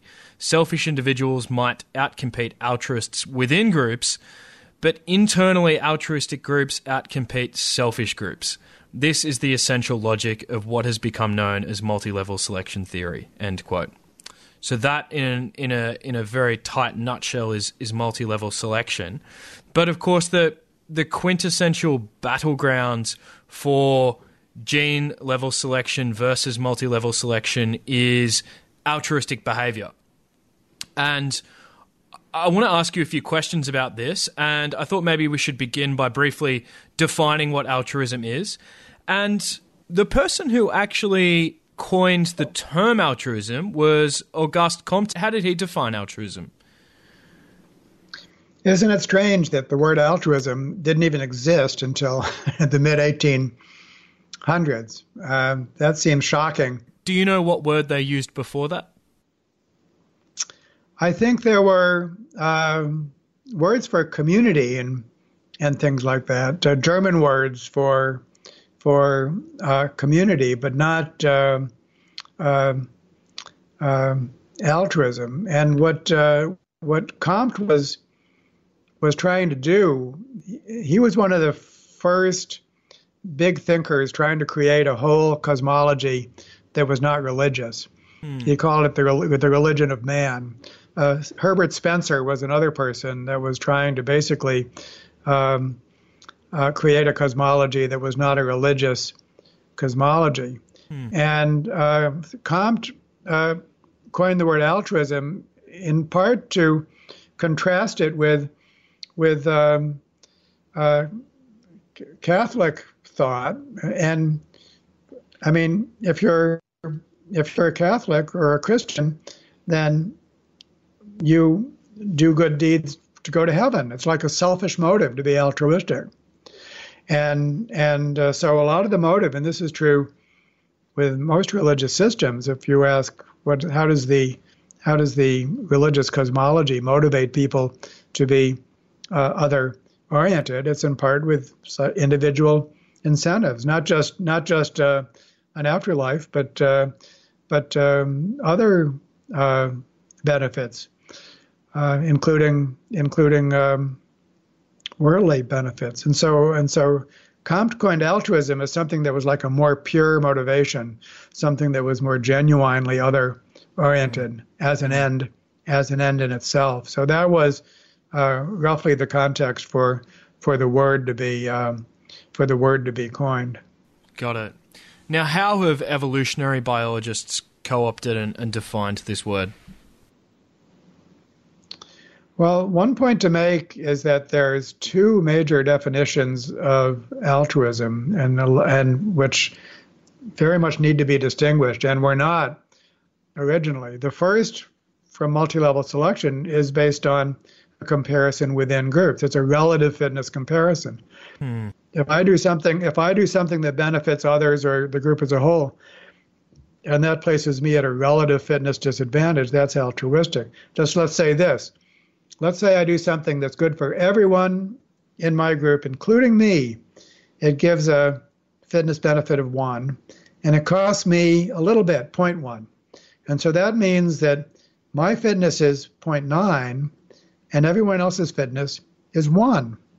So I've increased my absolute fitness, but I've decreased my relative fitness. That makes me an altruist, because when altruism is defined in terms of relative fitness. Now, the other definition of altruism is based on absolute fitness. I'm not an altruist unless I actually benefit someone at some net absolute cost to myself. And so there you have two definitions of altruism. And in the example I gave, that example counts as altruistic according to the first definition, but not according to the second definition. And when Hamilton constructed inclusive fitness theory, it was based on absolute fitness. Mm. So the distinction between inclusive fitness theory and multi-level selection theory, it's hard to compare them because they actually employ different definitions of altruism. We can say that now, but at the time, that was like not at all understood. You can call that naive. I mean, if we're going to call group selectivists naive for not being sufficiently nuanced about the special conditions, then we're getting into territory here that were like genuine confusions that required many years, actually, for smart people to sort out. I want to make the point that there's something about group selection that's very subtle. The idea that a trait can be selectively disadvantageous in every group where it exists, but still evolve, seems impossible. It's actually it's a statistical paradox called the Simpson's paradox, and it has applications outside of evolutionary theory. Mm. So there's something genuinely subtle about some of these distinctions that required very smart people quite a lot of time in order to work through. But in retrospect, we can look back and we could say, these folks were genuinely confused. Hmm. That's a crucial distinction, relative and absolute fitness. Absolutely crucial. Yeah. What I want to do now, Dave, is briefly canvass some of the individual selectionist explanations of altruism. And I can identify 3. I think this covers the field. We have kin selection, reciprocal altruism, and indirect reciprocity. Does that cover the field? Let's say so, and then I might add some more later on. But those are certainly, when you think of the main frameworks that pass as alternatives to group selection, then those are the main ones, yes. Great. So just so we know what we're up against, Can you give us a brief outline of each of those? Let's start with kin selection. Well, in its original formulation, kin selection refers to genealogical kin, and genes that are identical by descent. And so Hamilton created a model which calculated something called inclusive fitness. It was the effect of an action, not just on the individual, but on all of the genes that are identical by descent in the individual and in the recipient of the action. So let's say that I'm an altruist. I do something. It's negative for me, so I have a cost. It's beneficial for the recipient, okay. But what's the probability that the recipient has the same gene identical by descent? If it's a non-relative, that probability is zero. If it's a relative, then there is some probability of sharing the gene, which is basically proportional to the degree of relatedness. So if it's a cousin, it's less than a brother. If it's a brother, it's less than an identical twin. If it's an identical twin, you know that the recipient has the same gene as the actor. And so Hamilton's rule basically calculates the effect of the behavior on the actor plus the recipient, weighted by the probability. That's what the R coefficient is, the coefficient of relatedness. And it asks the question, when is there a net increase in the altruistic allele? Now, here we have, again, an absolute fitness criteria. When does this behavior increase the net increase of the altruistic allele? That's not comparative, is it? So, nevertheless, given certain other assumptions, then that does predict what evolves in the total population. And so now we could say that altruism evolves. Altruism is a form of inclusive fitness maximization. Altruism is actually the individual maximizing its own inclusive fitness. So you have permuted altruism to a form of selfishness. Mm-hmm. Got it. So RB is greater than C is kind of like the slogan.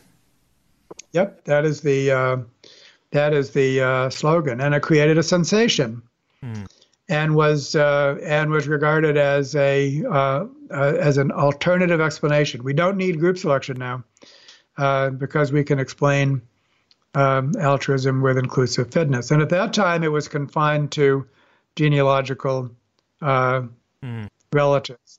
An important corollary was that in some insects with a haplodiploid genetic system, where the females are diploid and the males are haploid, then that creates a extra high degree of relatedness among sisters.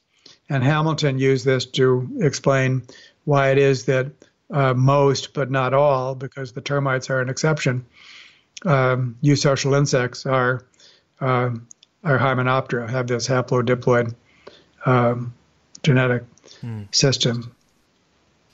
So kin selection explains why altruistic behaviors towards relatives would evolve by gene level selection. But of course, humans are altruistic towards people who aren't related to them in the gene pool. But the individual selectionists had an answer to that too. Bob Trivers came along with reciprocal altruism. How did that theory work? And so once again, the idea there is I scratch your back, you scratch mine, is that altruism can pay if there's a return benefit. So now in the case of kin selection, that's not required. A single altruistic act evolves. It's not reciprocated.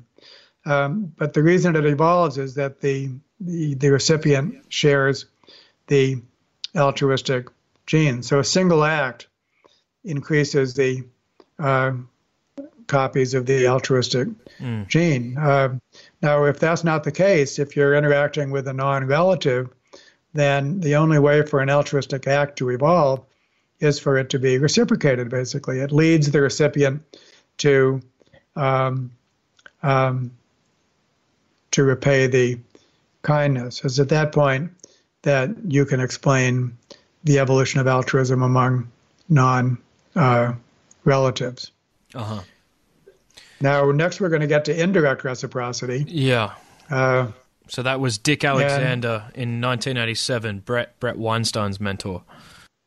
Yep, that's right. That's right. And, I mean, we know that indirect reciprocity exists in human life. It's kind of an intuitive idea. It's just like, you're nice to me, and I'm not nice directly back to you. I'm nice to somebody else. Mm. But somehow some kind of circle exists, so that through an indirect route rather than a direct route, if I'm nice to you, somebody's nice to me, not you, but somebody, because everyone's paying it forward. That's the idea of indirect reciprocity. Mm. So that's describing it in words. It's here where we can make the point that when you actually model any of these carefully in explicit models, you are making assumptions about groups. With kin selection, you're making assumptions that social interactions are confined to genetic relatives. With direct reciprocity, you're making assumptions that a pair of individuals is interacting with each other. A pair is a group. A pair is a... Why shouldn't we call a pair a small group? With indirect reciprocity, we're assuming that the group is larger than two. And then if you imagine actually building that model, just imagine it. How are you going to model indirect reciprocity? You're going to have to assume that social interactions take place in groups, and then there's some individuals are indirect reciprocators. So when somebody's nice to them, then they're nice to somebody else. So you have to throw in some cheaters in the model to make it interesting. Mm. And so now there's cheaters. If you're nice to them, they don't pay it forward, so they get the advantage. How does that go? And as soon as you build those models, then what happens in each and every case is that the logic of multi-level selection emerges in these models. They have to assume the existence of groups, if only groups of size 2.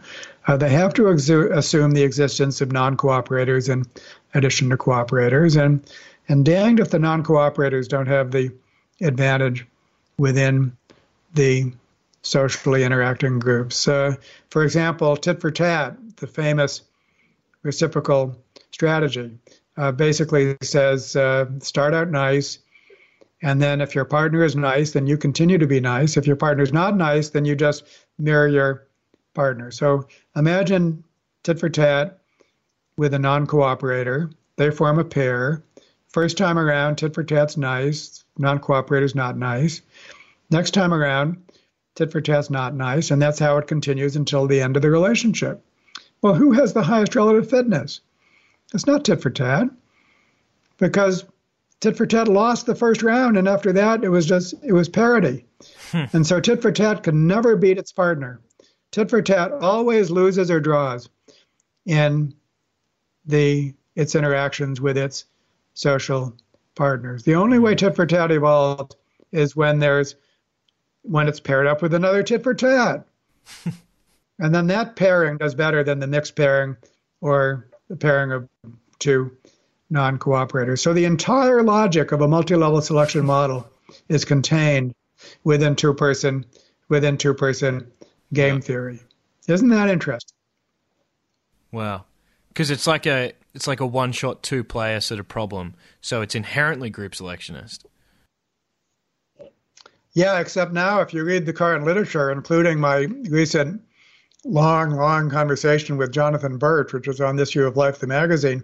Yeah. And then still you get people saying, how can you say that a pair in a one-shot game theory is a group? How can you do that? Why wouldn't you do that? It just makes no sense to me. Why isn't a pair a group, no matter how long the yeah. the duration. But there's still a lot of pushback, even among experts, on the idea that the pairs of two-person game theory might be considered a social group, the social group of a group selection model. Like, I mean, if a pair isn't a group, then what is it? Yeah. So a lot of the current discourse, which is intelligent discourse, I mean, these are not stupid people, but smart people like Jonathan Birch think that groups need to be defined in some ways that's actually quite restrictive, unless it has a boundary and a clear boundary, then it doesn't count as a group. And here's where pluralism comes in. It turns out that matters less than you might think. That if I have my very general definition of groups and they have a more restrictive definition of groups, there's still a kind of a multifactorial parameter space that we all need to face. We're carving it up with our words in different ways, but actually we're confronted with the same very complex world. We feel the need to carve it up in different ways, and that's why we need a translation manual in order to understand each other, basically. It's like speaking different languages. And that's why the idea that, and that's okay, because different perspectives can be a good thing. So to a degree, it's okay that we have theories that are basically confronting the same complex world and parsing it in different ways, but only if we have a translation manual. If we don't, then we run the risk of a person who speaks English declaring other languages as wrong and confusing. So, Dave, we've mentioned kin selection, reciprocal altruism, and indirect reciprocity as selfish gene accounts for altruistic behavior. Is there anything we've left out in the selfish gene worldview as far as explaining altruistic behavior is concerned? Sure, there is, and I'll give two examples that really go beyond either of those. One example is microbiomes. Okay, now microbiomes didn't really burst on the scene until 2000, I think, is when the word was coined. Before then, we kind of thought of an individual as just a genotype, genetically homogenous. Now we know that every individual is a planet inhabited by trillions of bacterial and other small species, thousands of species numbering in the trillions of individuals. But do you know that microbiomes vary? And of course, those differences make a difference, and that microbiomes are thoroughly integrated with our genotypes. And so if you think of selection at the level of ecosystems, in this case microbiomes, you're not going to explain that by kin selection, direct reciprocity, or indirect reciprocity. These are very, very complex systems. Nevertheless, they vary. Those differences make a difference. And danged if there's not enough replication for it to complete the three ingredients of an evolutionary process. I've actually done experiments in the lab at the ecosystem level, so this can be duplicated in the laboratory. So now let's look at large human systems at the level of nations, for example. That goes way beyond kin selection, direct reciprocity, or indirect reciprocity. But do you know that large human groups differ? Sure, they do. And do you know if those differences make a difference and there's some degree of replication? And so when the units of selection are complex systems, then different rules are at play that result in the three ingredients of an evolutionary process. This is still pretty new territory of multi-level selection and complex systems. And here, the idea of multiple local equilibrium, multiple basins of attraction. We know with complex interactions that complex systems that there's many locally stable zones that the system can exist in. And each system, because it's locally stable, it's locally stable. But they differ in their group level properties. To be stable is not to say that you're functioning well as a group. Think of human regimes. A human regime is stable, but it can be despotic. Some of the worst human societies are stable. We wish they were less stable. They work terribly as societies, but they're still stable. And so in this case, multi-level selection takes the form of selection among equilibria. The selection of the equilibria that work best compared to those that don't work so well. That's a whole new ballgame. That cannot be imagined in terms of kin selection, reciprocity, or indirect reciprocity. But it's definitely what's going on all around us. So I want to ask you now, Dave, why multi-level selection provides the better explanation of altruistic behavior. And we've already covered some reasons, but first, you better tell us how you define groups, because you have a rather fluid definition of what groups are. So first, I'll in the spirit of equivalence, I won't claim that it provides a better explanation, because I'm happy to acknowledge that even the selfish gene perspective is insightful. So if we're really going to acknowledge the benefits of multiple perspectives, then all perspectives basically are that. There's a limit to the number of these things you want. Okay. I covered that in my conversation with Jonathan Birch. So anyhow, let's be true to the concept of equivalence. And what was the second part of your question? How do you define groups? Right. So, and here's where we have differences of opinion among the cognoscenti. But I feel quite strongly that a group can be meaningfully defined as the set of individuals that are socially interacting with each other.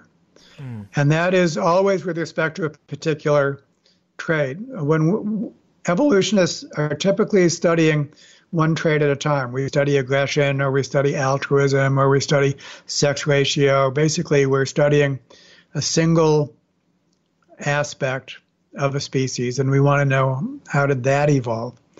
We're not studying the species as a whole. We're studying a particular trait of a species. And if it's a social trait, then here's how I often put it. Back to the idea of a non-social trait. If it's a trait that just influences your fitness, then I know your fitness if I know your trait.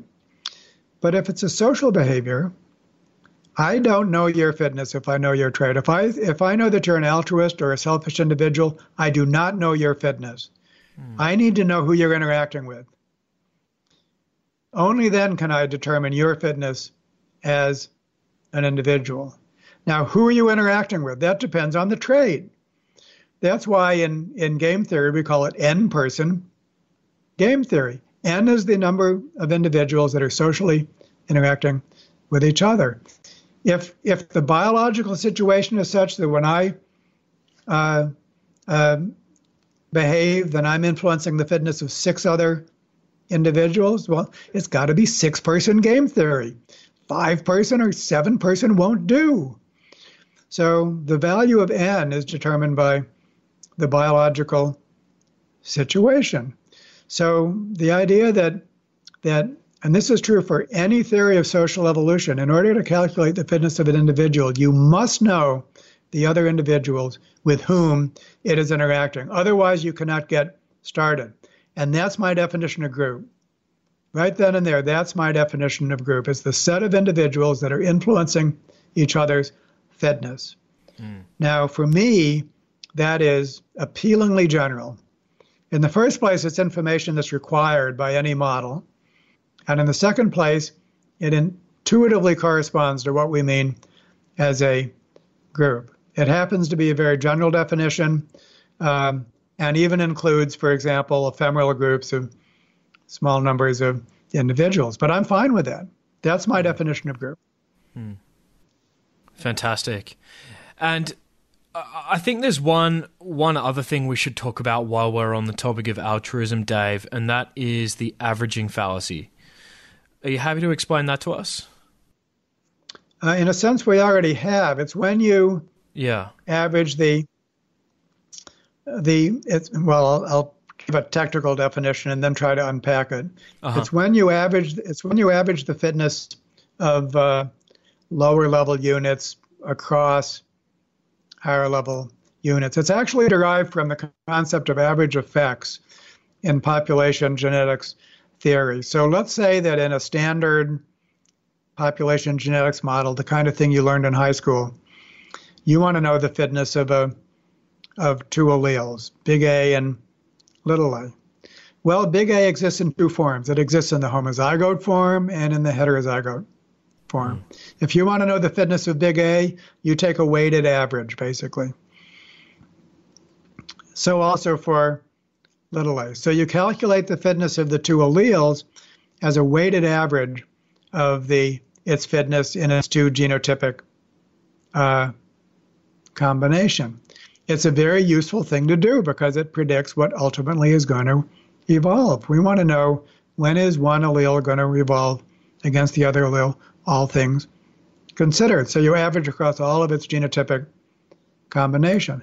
Likewise, in a game theory model, we don't have genes typically. We're just talking about individual strategies. But if you want to know whether tit for tat evolves compared to non-cooperate, you want to average the fitness of tit for tat across all combinations. Tit for tat exists, and sometimes it's paired with other tit for tat. Sometimes it's paired with non-cooperators. What's the average? What's its average fitness? So averaging the fitness of the lower level units across the higher level units, it's what you need to do in order to know what evolves, all things considered. But just don't call it an argument against group selection. Yeah. If you want to evaluate group selection, you must compare the fitness of units within the next higher unit. And so it's a fallacy to use this averaging approach and call it an argument against group selection. It's not a bad thing to do, but it's not an argument against group selection. That's the averaging fallacy. Fantastic. I have only a few more group selection related questions here.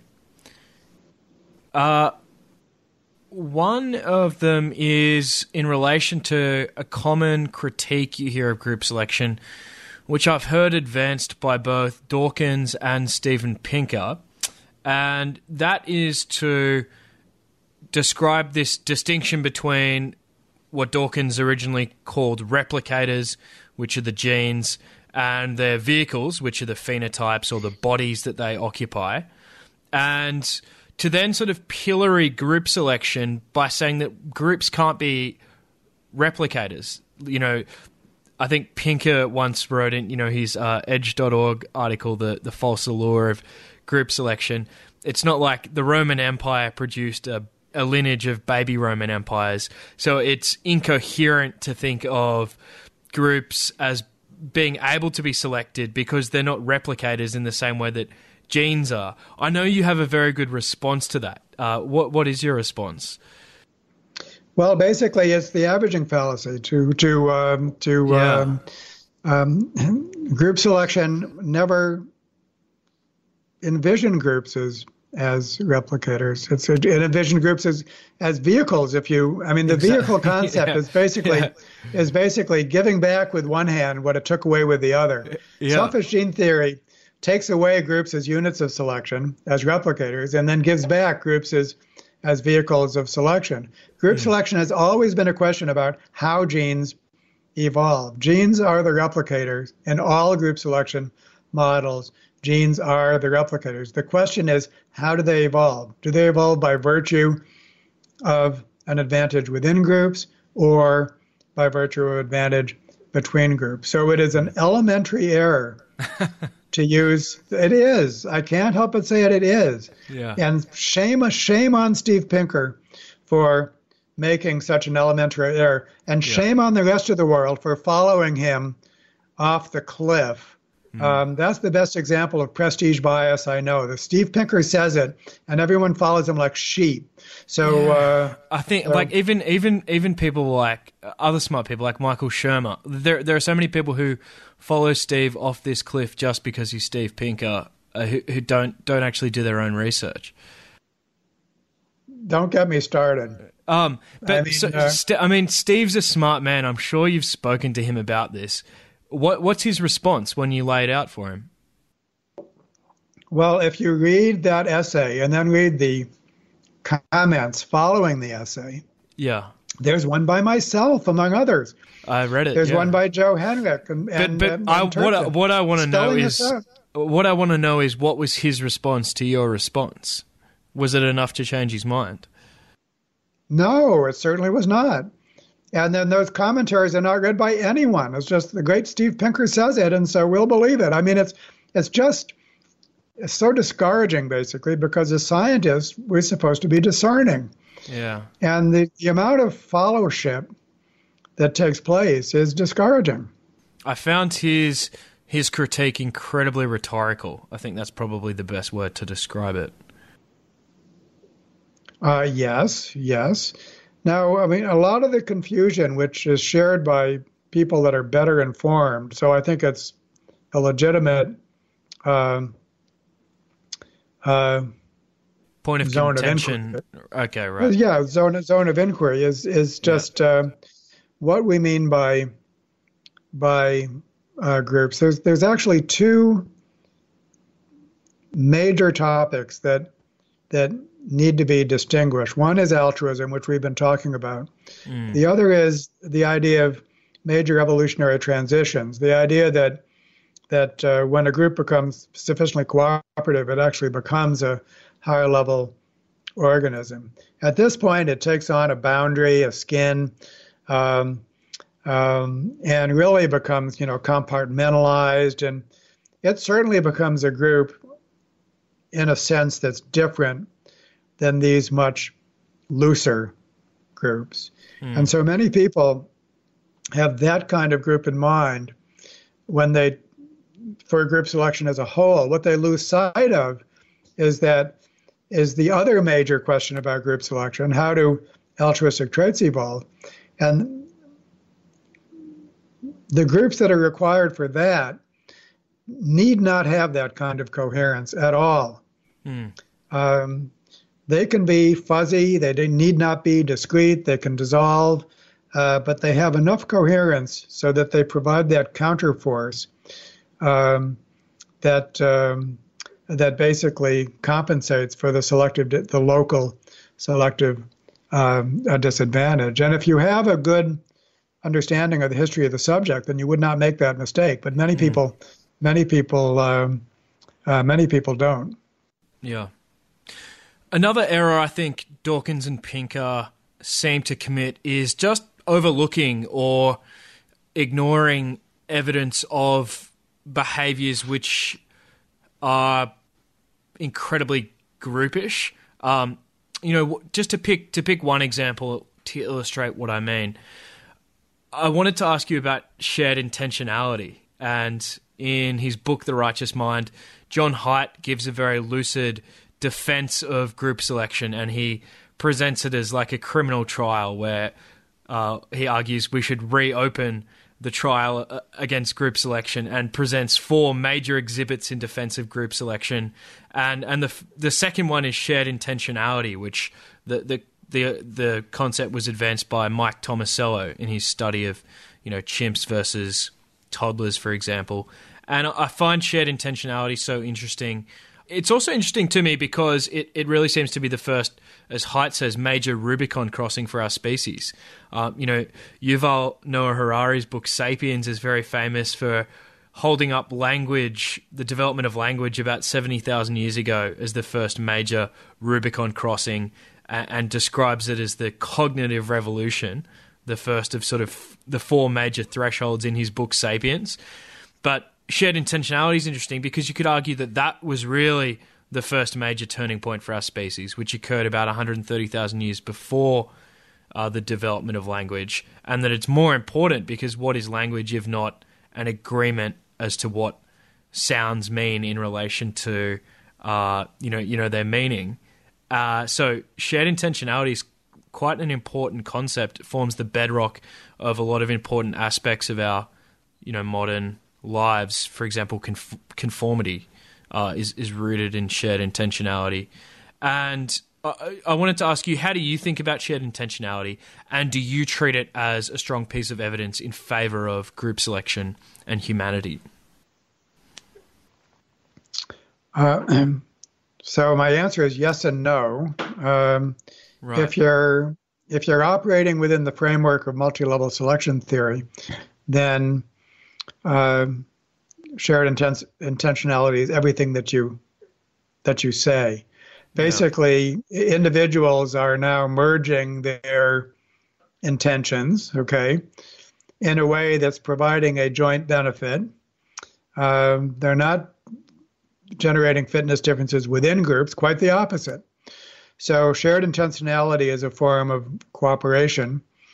But really, when you flip to the other framework, there's nothing that you cannot explain as individualistic. So if shared intentionality evolves, then those who engage in it are more fit than those who didn't, all things considered. And so it's easy to provide a kind of a individualistic rationale that, just imagine that you're an individual that's suitably omniscient and you're evaluating your options. You're going to merge your intentionality or you're not. And it turns out it's better to merge your intentionality. So you do. So it's selfish to merge your intentionality. I mean, look at the way Dawkins talks about selfish genes.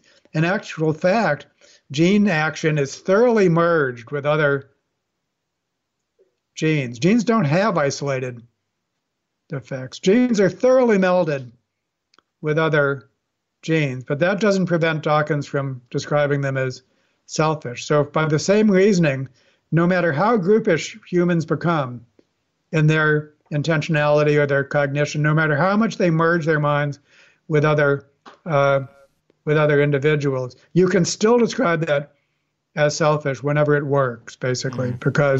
So that's where I think that you won't find anything that you can explain in terms of group selection that cannot be explained from this other perspective. That's another. Implication of equivalence. It's kind of futile, even to look, because we're describing the same thing in different ways. Yeah. What's your relationship like with Dawkins? No relationship. Is it hostile?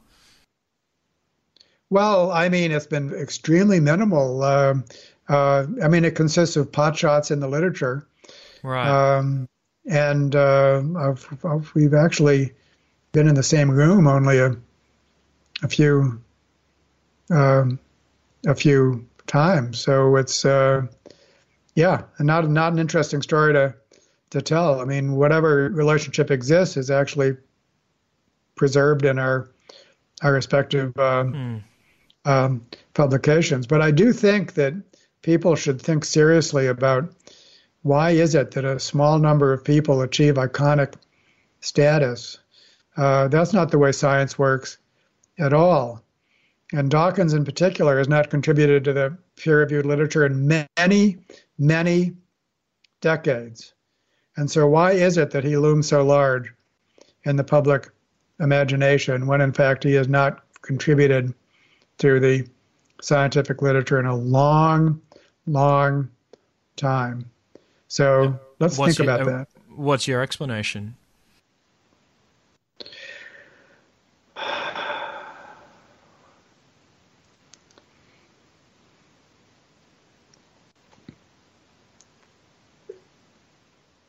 Why do we personify things, for example? I mean, we always, I mean, often look at the great figures, Freud, Skinner, so on. I think there is a need to kind of hinge ideas onto people. And if the ideas are important, then that kind of gives everlasting life to the people that they're associated with. Something along those lines. Can't do much better than that. Yeah. Max Planck famously observed that science progresses one funeral at a time. Do you think the group selection debate is a strong example of that? Only for some people, but not others. There's real differences that way. Yeah. Compare Dawkins. Dawkins is definitely that sort, but look at Hamilton. Hamilton very freely changed his mind in the 1970s about group selection when he was influenced by Price. So Hamilton had a flexible mind. Dawkins not so much.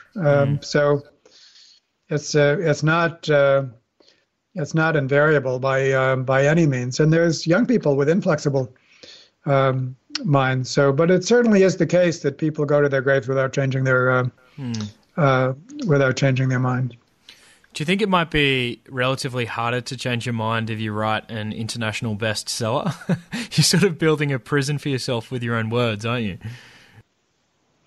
It's hard to do an about face after that. Yeah, although, yes, true, of course, but I'm trying to search for deeper explanations. And I think that one interesting point to make is that there are people outside of science have worldviews that are very difficult to change. Really, if we think about this in terms of people in general and cultures in general, then the idea of stasis and getting stuck, I think, and having certain temperaments makes a lot more sense. And then what goes on in science is just a manifestation of what goes on much more generally. And I think all of us know people that are very individualistic in their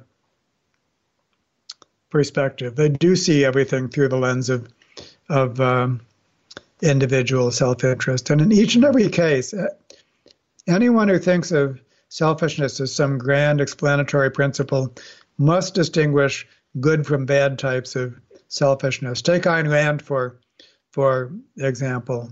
Everything for her was selfish, but she still distinguished between good forms of selfishness and bad forms of selfishness. Tocqueville said, selfishness properly, rightly understood. There's enlightened self-interest and then some other kind of self-interest. So if you're going to use self-interest as a grand explanatory principle, then you must split them somewhere down the line. There's other people that want to think about selfishness is not something that explains. Basically, you reserve that word for the way you shouldn't behave, and then you use other words for the way that you should behave. So you can say something like, don't be selfish. You'll be better off if you're not selfish, which is a contradiction of terms for someone who treats selfishness as a grand explanatory principle. Well, there is a mental polymorphism, a cognitive polymorphism that exists in everyday life. Why is that? Does that polymorphism exist? It's a good question to ask. How are they maintained in a population? So let's talk about religion. How do you define religion? Well, it's really interesting that not me, but in the literature, there are two major definitions of religions, and they are completely different from each other. That is so interesting.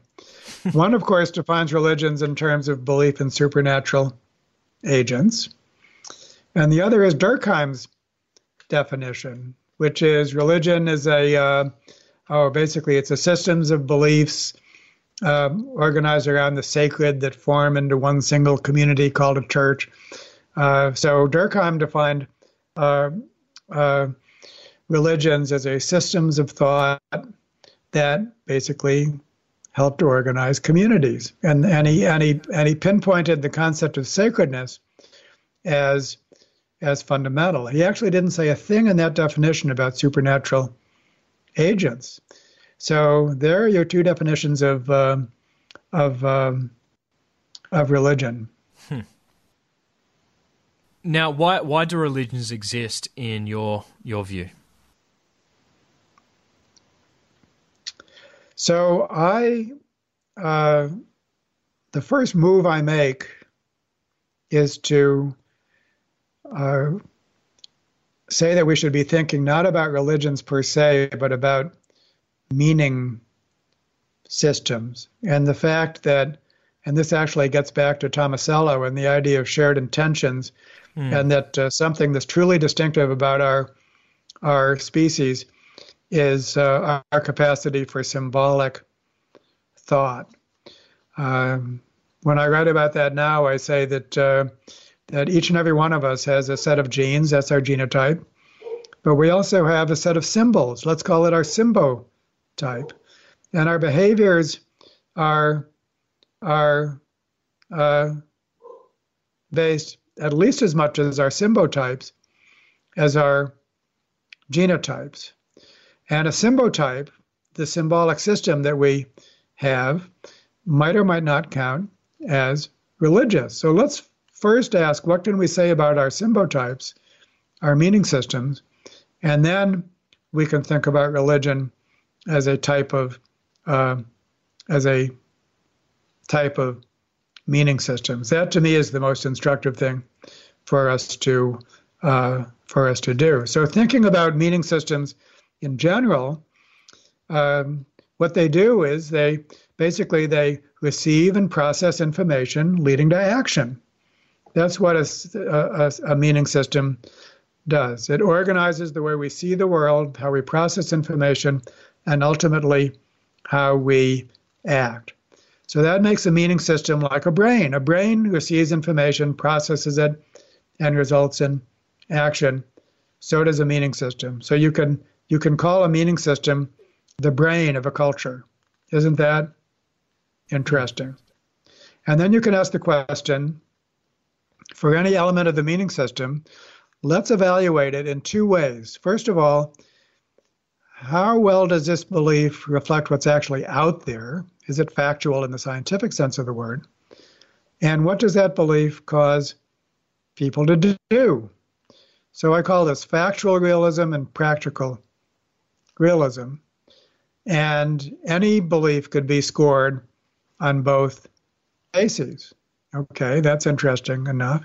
And now let's ask the question, how do meaning systems evolve?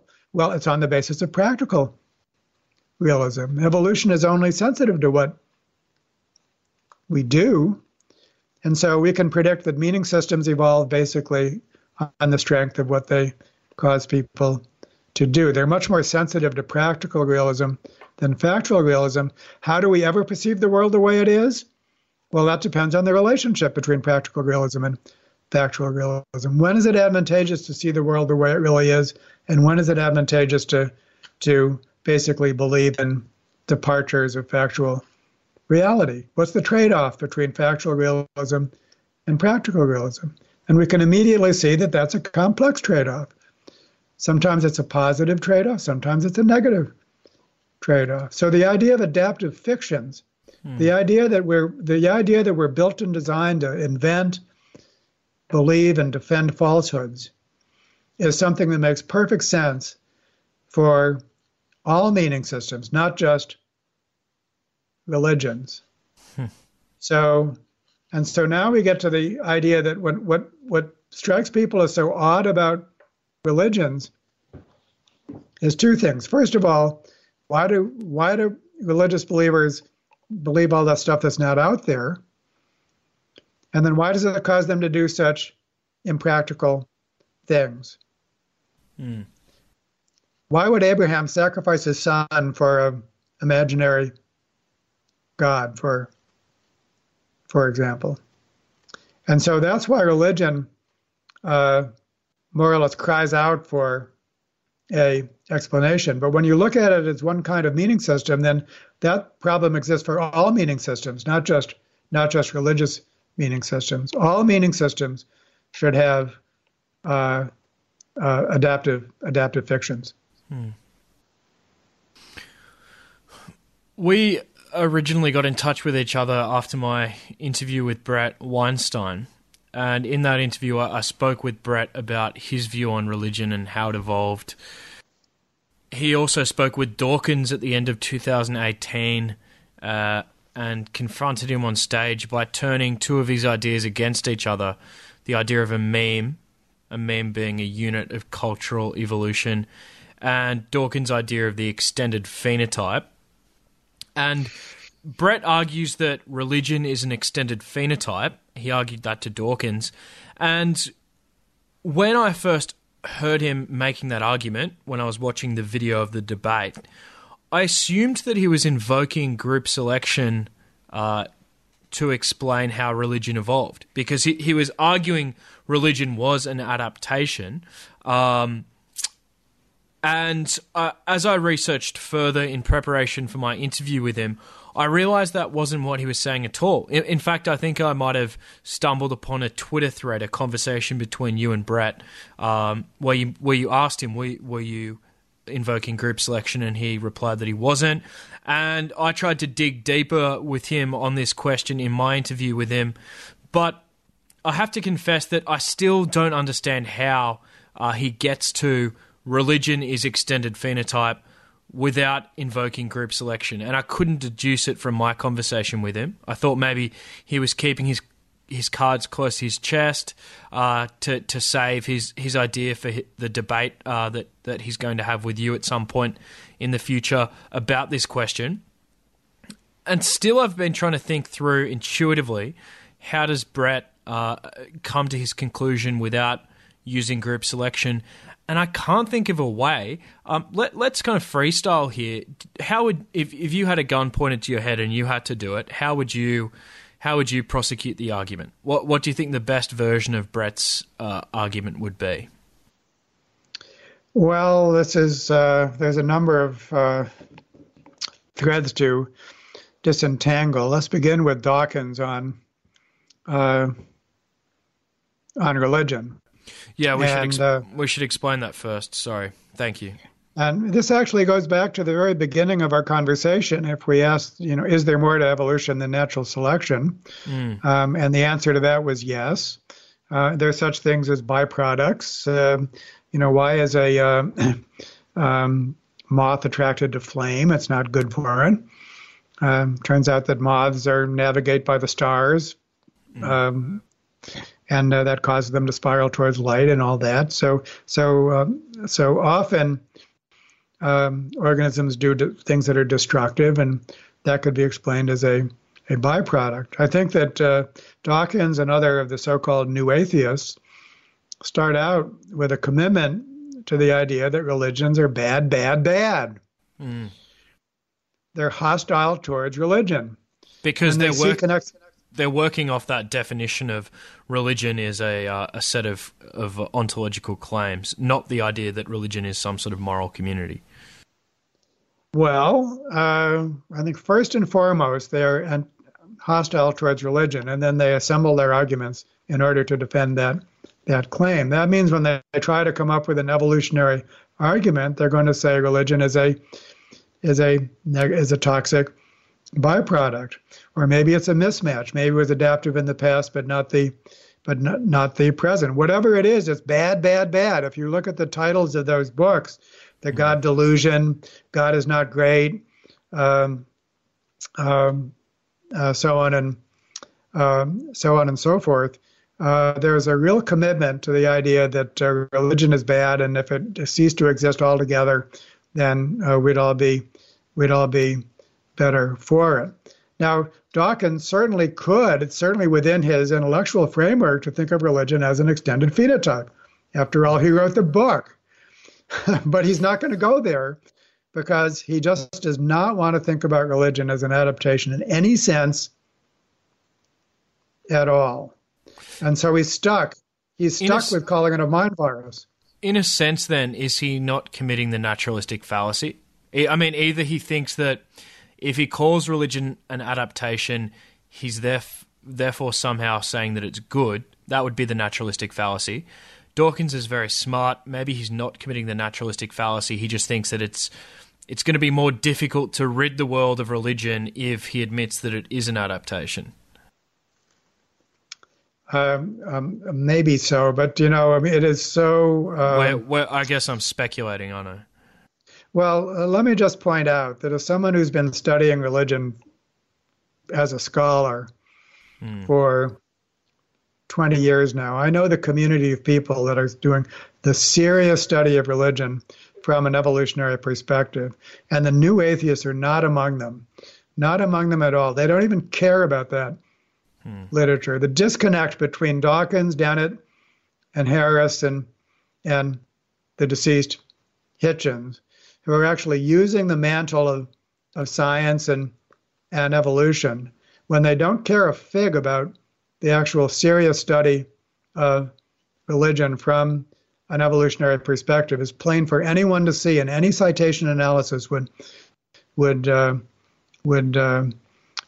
demonstrate it. So there's that. And it doesn't matter how intelligent somebody is. Very intelligent people are climate deniers and so on, and evolution deniers. It's not a matter of their intelligence. It's a matter of their commitment. But to return to the difference between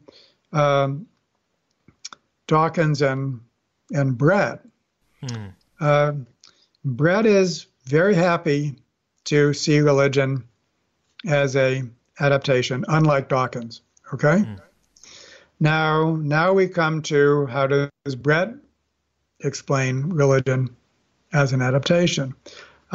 He's drawn to the idea that it's an extended phenotype. And in his mind, that's like not a group selection explanation. In my own personal conversation with Brett, who I admire in many respects, by the way. I feel like I have more in common with Brett than I have not in common. If you just hold group selection aside, then I think that we're more or less on the same page. Anyhow, in my actually quite brief conversations with Brett, he says, no, it's not group selection. It's something called lineage selection. What's lineage selection? I ask him. Oh, well, actually, that's something he's kind of invented for himself, it seems. There's not much of a literature on it, which by itself is just like, please. This is not how scholarship takes place. So what we have, I think, is another manifestation of the tendency to want to explain what are, in fact, what in terms of multi-level selection should be called a group-level adaptation in more individualistic terms. At the end of the day, it's going to be some version of equivalence. We're going to be talking about the same goddamn thing using different words. The fact is that religions, most enduring religions, succeed by creating strong communities. If you want to think of that in individualistic terms, well, then go for it. But a proper understanding will show some version of equivalence. Mm-hmm. Do you know much about the content of Brett's lineage selection idea? No, because he hasn't published anything on it and he hasn't talked about it. What I know is his pedigree. And I know, I mean, the most detailed information is his conversation with you. You have to understand, let's talk about this a little bit because it's quite interesting. And I'm not being disparaging because, again, I admire Brett, especially given what happened to him. And you did a great job of summarizing his experience at Evergreen College. And now one reason that he is so influential is because he stands for someone who's been abused and is now making a go as a public intellectual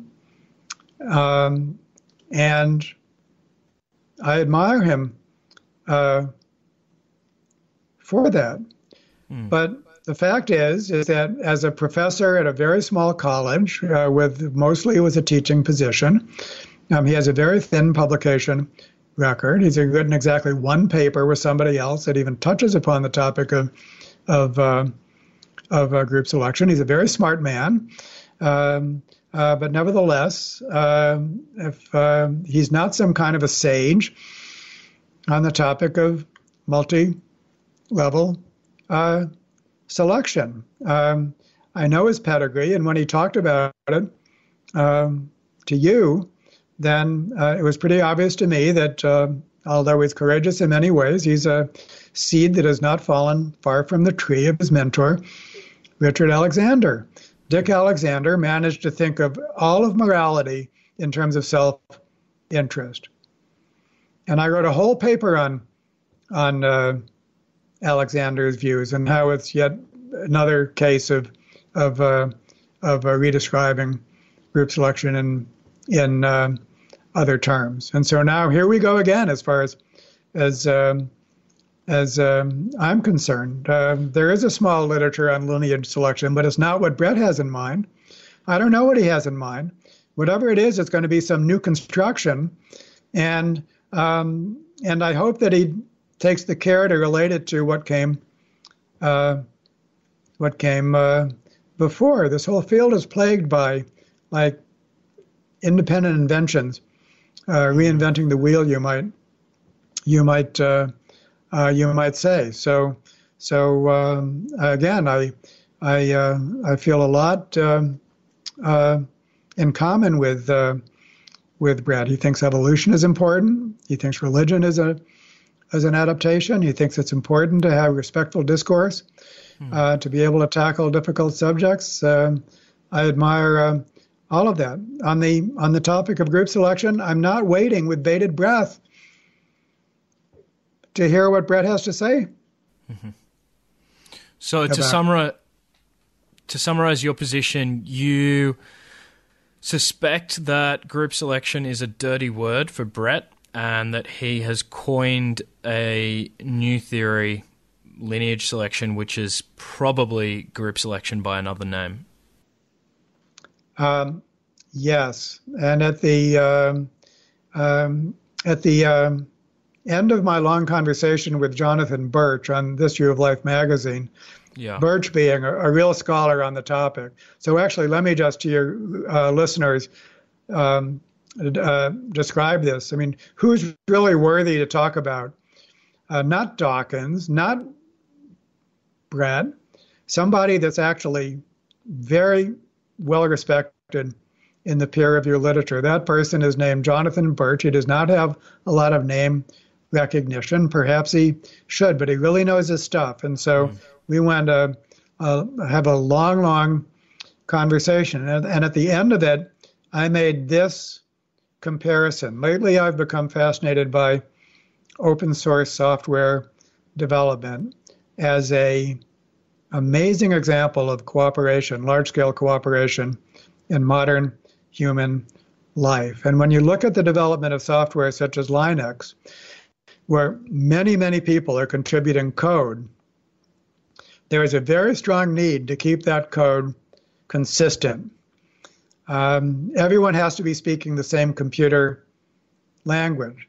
Now, when that doesn't happen, then what happens is separate lineages of code develop that are incompatible with each other. And for the most part, you don't want this to happen. It's called forking. And so sometimes forking is okay when these separate lineages become adapted to different purposes. They don't need to communicate. But for the most part, elaborate measures are taken to eliminate forking. Forking is a bad thing. Now, the point of that I made to Jonathan Birch is that in some respects, all of these different theories of social evolution are like forking. Somebody comes up with a new formulation. They haven't related it to other formulations. The peer review process acts against this a little bit but not nearly as much as the oversight process with open source software development. And so what you get is forking in a way that is unhelpful. Somebody has reinvented the wheel, and this is a kind of pluralism that's not worth wanting. And Jonathan more or less agreed with me that in addition to different perspectives that are useful, then there's also ones that are actually unhelpful. There's too many of them. And we need to have more quality control in terms of these reinventing the wheel. And so if Brett wants to come up with some concept of lineage selection, be my guest. But let's not have unhelpful forking.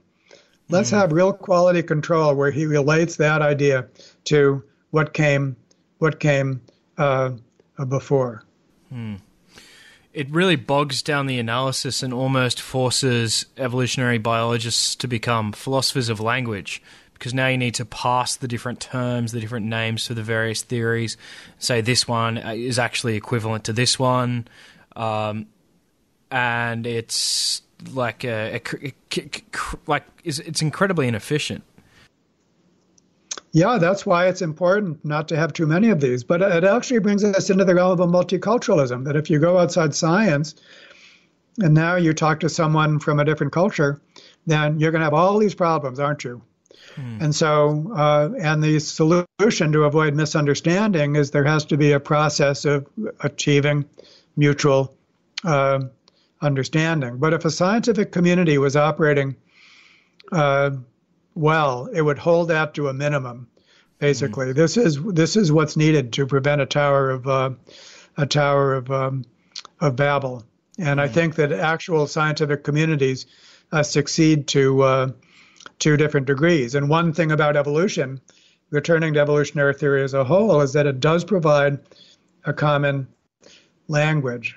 If you read any of my books, including my most recent one, it's all about, and this goes beyond group selection, basically This View of Life, evolutionary theory, as a unifying theoretical framework that can solve this Tower of Babel problem. That's a statement which goes way beyond group selection. Group selection is not the only thing I do. So really the most important thing is to have a common theoretical language, and that language is a combination of evolutionary theory and complexity theory. And I think that at that scale, Brett would probably agree with me. He would wish evolutionary theory to become much more broadly known and applied. I've got one more question related to religion and group selection, and then I want to ask you about moving evolutionary theory into the real world, so to speak, and finish on that. The question about religion, just to wrap this section of the conversation up, is I was hoping you could tell us the story of how the Jewish community survived around the time of the Seleucid persecution of 167 to 164 BC by developing a belief in the afterlife. Right. So this is fascinating. It is indeed. And what it means is that we can study cultural evolution in the same way as genetic evolution. We can pick a trait, such as belief in the afterlife, and we can ask the historical question, when did it originate, and how did it spread compared to alternative beliefs. And there might be an individualistic explanation, for example, maybe to allay our fear of death. That's a common theory. Or maybe there's a group selection explanation. Is the historical record detailed enough to decide that question? Is there a fact of the matter, and do we have enough information to arrive at it? And the answer is yes in this case. And so biblical scholarship is so detailed that we can say this, that in the Hebrew Bible, death is mentioned about 1,000 times. And in most of these instances, people just die. They don't go to any afterlife at all. In about 70 mentions, there's an afterlife, but it's not heaven.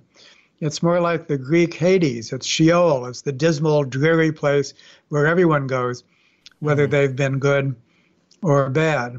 And Sheol is only mentioned in a certain context when people die without having succeeded in their lives. That's when Sheol is mentioned. I've done nothing in my life. Now I'm dying, and I'm going to this dreary place called Sheol.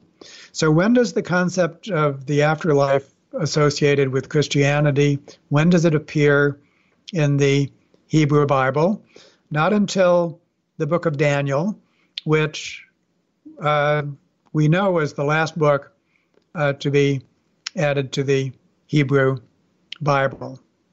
And that concept of the afterlife is not about an individual's anxiety about death. It's all about solidarity. Basically, the afterlife is something that's going to happen. It's going to be an end of days, and then everyone's going to come back, and some will be judged and some won't. The context was intergroup competition within Judaism. Basically, you had strict sects that were keeping themselves apart, and you had others that were accommodating to Hellenic culture, and the belief in the afterlife was basically a judgment of against Jews that were accommodating, and it can clearly be understood as a mechanism that created solidarity in between group competition. That was the original origination of the concept of the afterlife. After that, it morphed and has morphed many, many times. So, but this is a case, an example in which we could actually take a cultural trait and we could ask the question, how did it evolve? And even not just ask it in functional terms, but actually have something similar to a fossil record in which we can find out when it originated and the factors that caused it to spread. So interesting. Now, I want to leave religion now and ask you about whether all of this, the group selection debate, evolutionary theory more broadly, is its significance is just confined to the academic realm, or whether there are insights that we can use to structure our societies and build a better world. And there was an interesting shift in your career where you moved from not just a focus on the academic debates, but to thinking about how we can construct our societies and some of the practical implications of the ideas that you were studying. Do you remember when that point of inflection was for you? Sure. The first step was when I created our campus-wide evolutionary studies program. So, and there I had a sort of epiphany that although I was having fun as an individual scholar, traveling the world and interacting with dispersed colleagues, what would it be like to actually have my university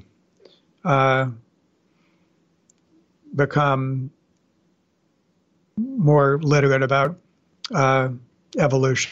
So I created a program called EVOS that teaches evolution across the curriculum. And so that was step one. And when EVOS was established, then I began to think about my hometown, the city of Binghamton, as like a field site. And when you're an evolutionist, you do field work. You study organisms in their natural environment. So why shouldn't we be studying people in their everyday lives? That's what sociologists do, but it turns out when you approach it from an evolutionary perspective, it becomes somewhat of a new model. And so, because I was interested in altruism, what I did was I collaborated with our school superintendent, and we gave a survey to all of the public school students in grades 6 through 12 and basically what that survey measured was two things. First of all, how prosocial are you as an individual? Let's say we could measure that in a survey. How prosocial are you as an individual? And secondly, how prosocial is your social environment? What kind of social support do you get from your family, neighborhood, school, church, and extracurricular activities? 5 forms of social support. And evolutionary theory tells us that prosociality, being nice to others, in order for it to succeed in a Darwinian world, those who give must get. There must be a correlation between the prosociality of the individual and the prosociality of their social environment. If you want to think about it, that as the R term in inclusive fitness theory, be my guest. In any case, we need that correlation. And that's what we found, actually, an amazingly high correlation.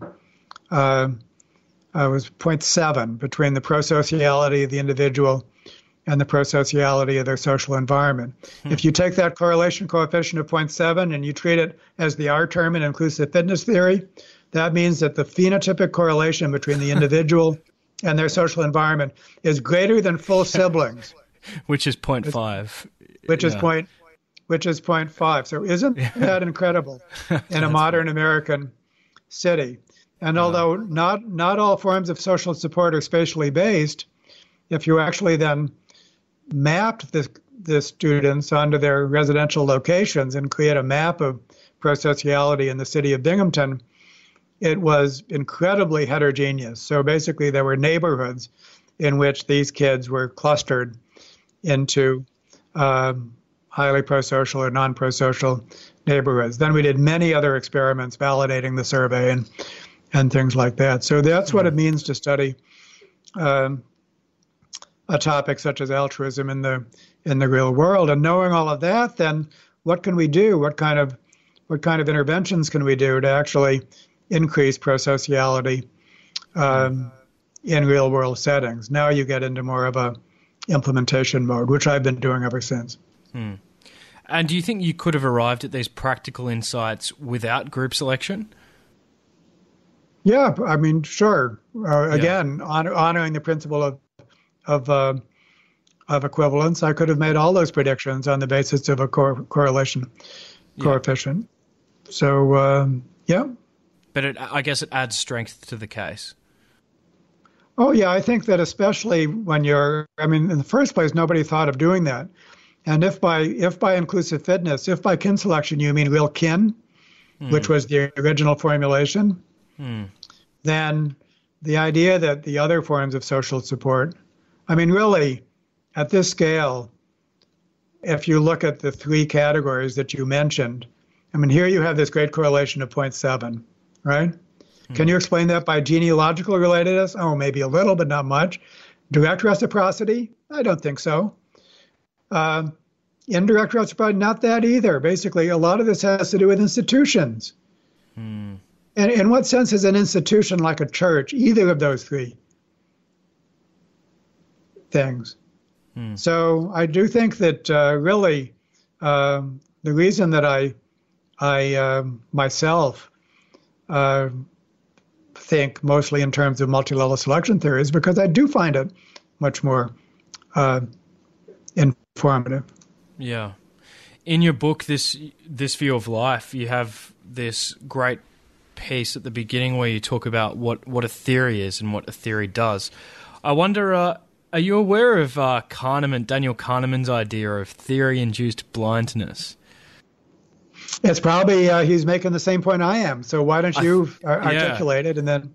Yeah. So I think again honoring this idea of equivalence. I think it's probably the same point, but I just thought you might find it interesting that he seems to agree. So this is from Thinking Fast and Slow, his book.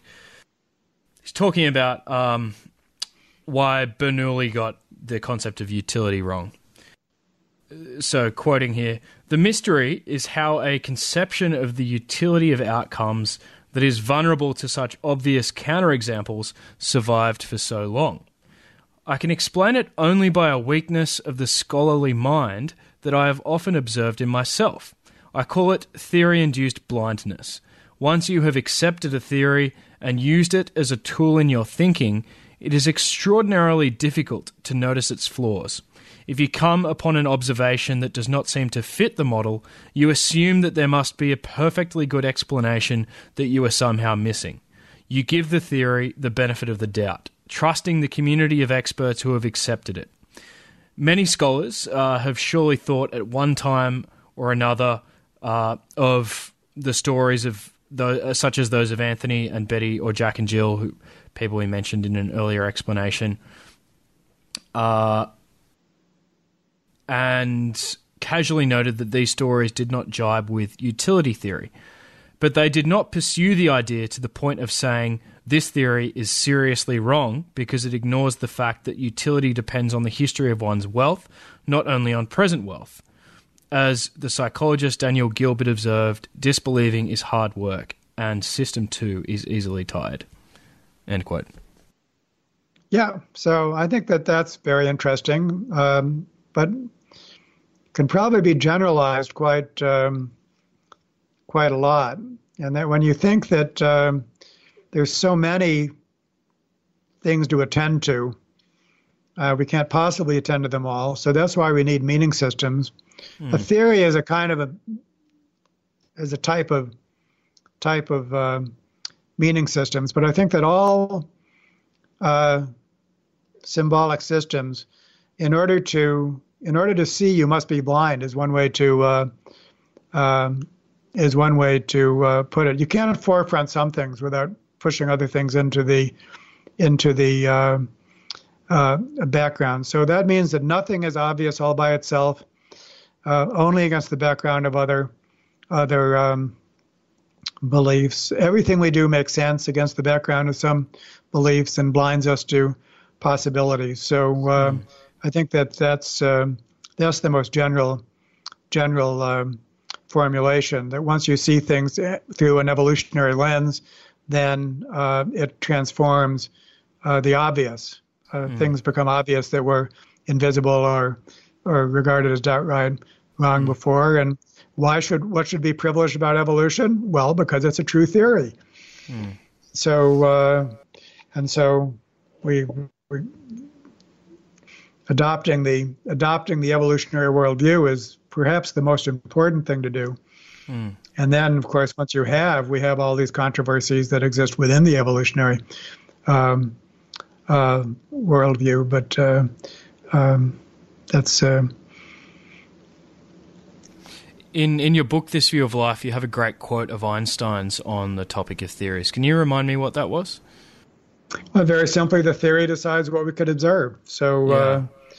So he was talking about the electron orbits and the fact that you couldn't see the electrons, but nevertheless you could make predictions based on their existence that you could observe. So. Mm. So what are some other insights that evolutionary theory has for how we should structure our societies and our economies? At the beginning of the conversation, we mentioned Eleanor Ostrom's core design principles. Is there something you'd like to say about that? Well, I think that every subject, every important topic in policy can benefit from an evolutionary perspective, although sometimes in different ways. So mismatch theory, for example, the idea that adaptations to past environments can become mismatched to current environments is huge. And even without talking about group selection, you can get a lot of insights from that concept, including such things as I have all example, as you know, of why are we so many people nearsighted? Why do so many of us need glasses? It turns out to be a mismatch between eye development, which evolved in the context of ancestral environments, and there's something about modern environments that's different. and it's causing eye development to miss fire. What is it? Mm. Turns out that it's probably time spent indoors. Mm. Then we have the hygiene hypothesis, the idea that our immune systems are malfunctioning because our environments are too clean, as strange as that might seem. And then we have the idea that child development is being subverted by modern child rearing environments. Kids can't play, and it's important for them to play. So here is evolutionary thinking providing a lot of insights before we get into group selection. But when we do get to group selection, then this fundamental problem that Darwin was the first to perceive, the idea that prosocial traits are not locally advantageous, and so that therefore we need mechanisms that suppress disruptive behaviors in order for cooperation to take place, and that this takes place at every rung of a multi-tier hierarchy, is enormously important. It basically provides an alternative to the entire concept of laissez-faire in economics. And then at a more mundane level, every group of people who are trying to do something together is faced with this dilemma, and typically varies in how well they cope with it. So just understanding the basic dilemma of prosocial traits, and then building in features of our groups that are protective, can do so much. It's incredible. Hmm. So these are all things that become quite obvious from a evolutionary perspective. Hmm. It makes one optimistic about the potential for positive change once we know what to do. Yeah. On that, one of the loveliest ideas I've learned about recently, which I learned about through your book, This View of Life, is Jim Cairns' social baseline theory. Tell us what that is. He is a neuroscientist, clinical neuroscientist, and he was seeing a patient who was an old World War II veteran and who was experiencing post-traumatic stress syndrome late in life, and was resistant to any kind of therapy. He wouldn't do anything that Jim asked him to do. And eventually he said, "I want my wife with me." And Jim had never heard this request before. But he said, okay, and his wife came in. And at first, Jim treated her as a bystander, and the man was no more receptive than before. And then his wife said, "Let me hold his hand."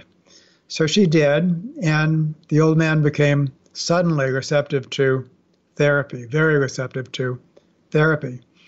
And Jim was amazed, and he was asking the question, what was it about holding hands that changed it? Something must have happened in the brain. And so he embarked upon some experiments with normal people, regular people, in which he'd put them in an fMRI machine. He'd threaten them with electric shock, which was very stressful. And then he'd do that under three conditions: alone, holding the hand of a stranger, and holding the hand of a friend. And he was able to duplicate the same effect, that holding the hand of a friend had a tremendous calming effect on the brain. And then a colleague of Jim said, you should be thinking of the holding hands condition as the normal condition and the alone condition as the abnormal condition. And so Jim started to think, what was the one constant in human evolution? We existed in all these different climates and ecological niches. What was the one constant was to be a member of a highly cooperative group. That's what our ancestors almost always experienced, was that they were members of highly cooperative groups. And that happened enough so that basically the brain evolved under those conditions. And the upshot, which is social baseline theory, is that the human brain does not distinguish between individual resources and social resources when it makes its trade-off decisions. It seamlessly integrates individual resources and social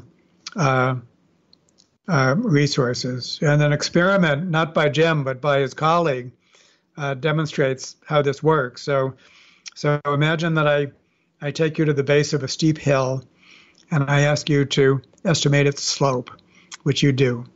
And I have you do this under a number of conditions which deplete your personal resources. So with a heavy backpack or not, having fasted or not, having had a workout or not. In each case, when we deplete your personal resources, of course, you should be less inclined to climb the hill. But strangely enough, the way you perceive that is actually to see the hill as steeper. So the more depleted your personal resources are, the steeper the hill appears. So against that background, a fourth condition is to be estimating the slope alone or with a friend standing next to you. And as soon as the friend is standing next to you, all of a sudden the slope seems less steep. So what has the brain done? It's basically factored in a social resource, the presence of a friend, in just the same way as personal resources. The brain does not distinguish. And so against that background, the idea that the lone person is somehow the fundamental unit, which is the assumption of economics, that the individual is the self-interested unit, makes all of its decisions without regard to others, seems supremely wrong-headed. And so the best thing you can do for well-being is to be a member of a nurturing group. Earlier we said that people are more like ants in ant colonies than we might have imagined. And this is a great demonstration of that. The brain expects to be in a cooperative group. And when that's not the case, then the brain becomes alarmed and stressed. And so does the body. And we know this from all the toxic effects of loneliness and so on. So there's a real paradigmatic change there. It's quite moving in a sense as well. And earlier, I also mentioned John Haidt's metaphor that we are 90% chimp and 10% bee. Where do you put it? Oh, let's say 50%. But, these things, we don't want to just carve them up. It's like nature and nurture. And they're not just additive. I think what it does mean is that when we want to construct large-scale societies, we need to have small groups as a cell in multicellular societies. We should get people functioning in small cooperative groups as much as possible. So there's a real practical prescription there. How do we do this in a practical sense? How do we bring it to scale? And most of my time now is spent working on that objective with something called ProSocial that we can link to. If you go to prosocial.world, you'll see how we're doing this around the world, is forming people into smaller groups in a way that we can also study scientifically. Well, Dave, we wish you all the best with your work, and we'll certainly be linking to ProSocial and all of your other resources. I can't thank you enough for being so generous with your time. We've covered so much ground, and thanks for joining me in the challenge of trying to translate a lot of these very esoteric ideas to a public audience. It's been fantastic. Well, thank you for being so well informed and for providing this information service. Thanks, Dave. Thank you so much for listening. I hope you enjoyed that conversation as much as I did. We covered a lot of ground.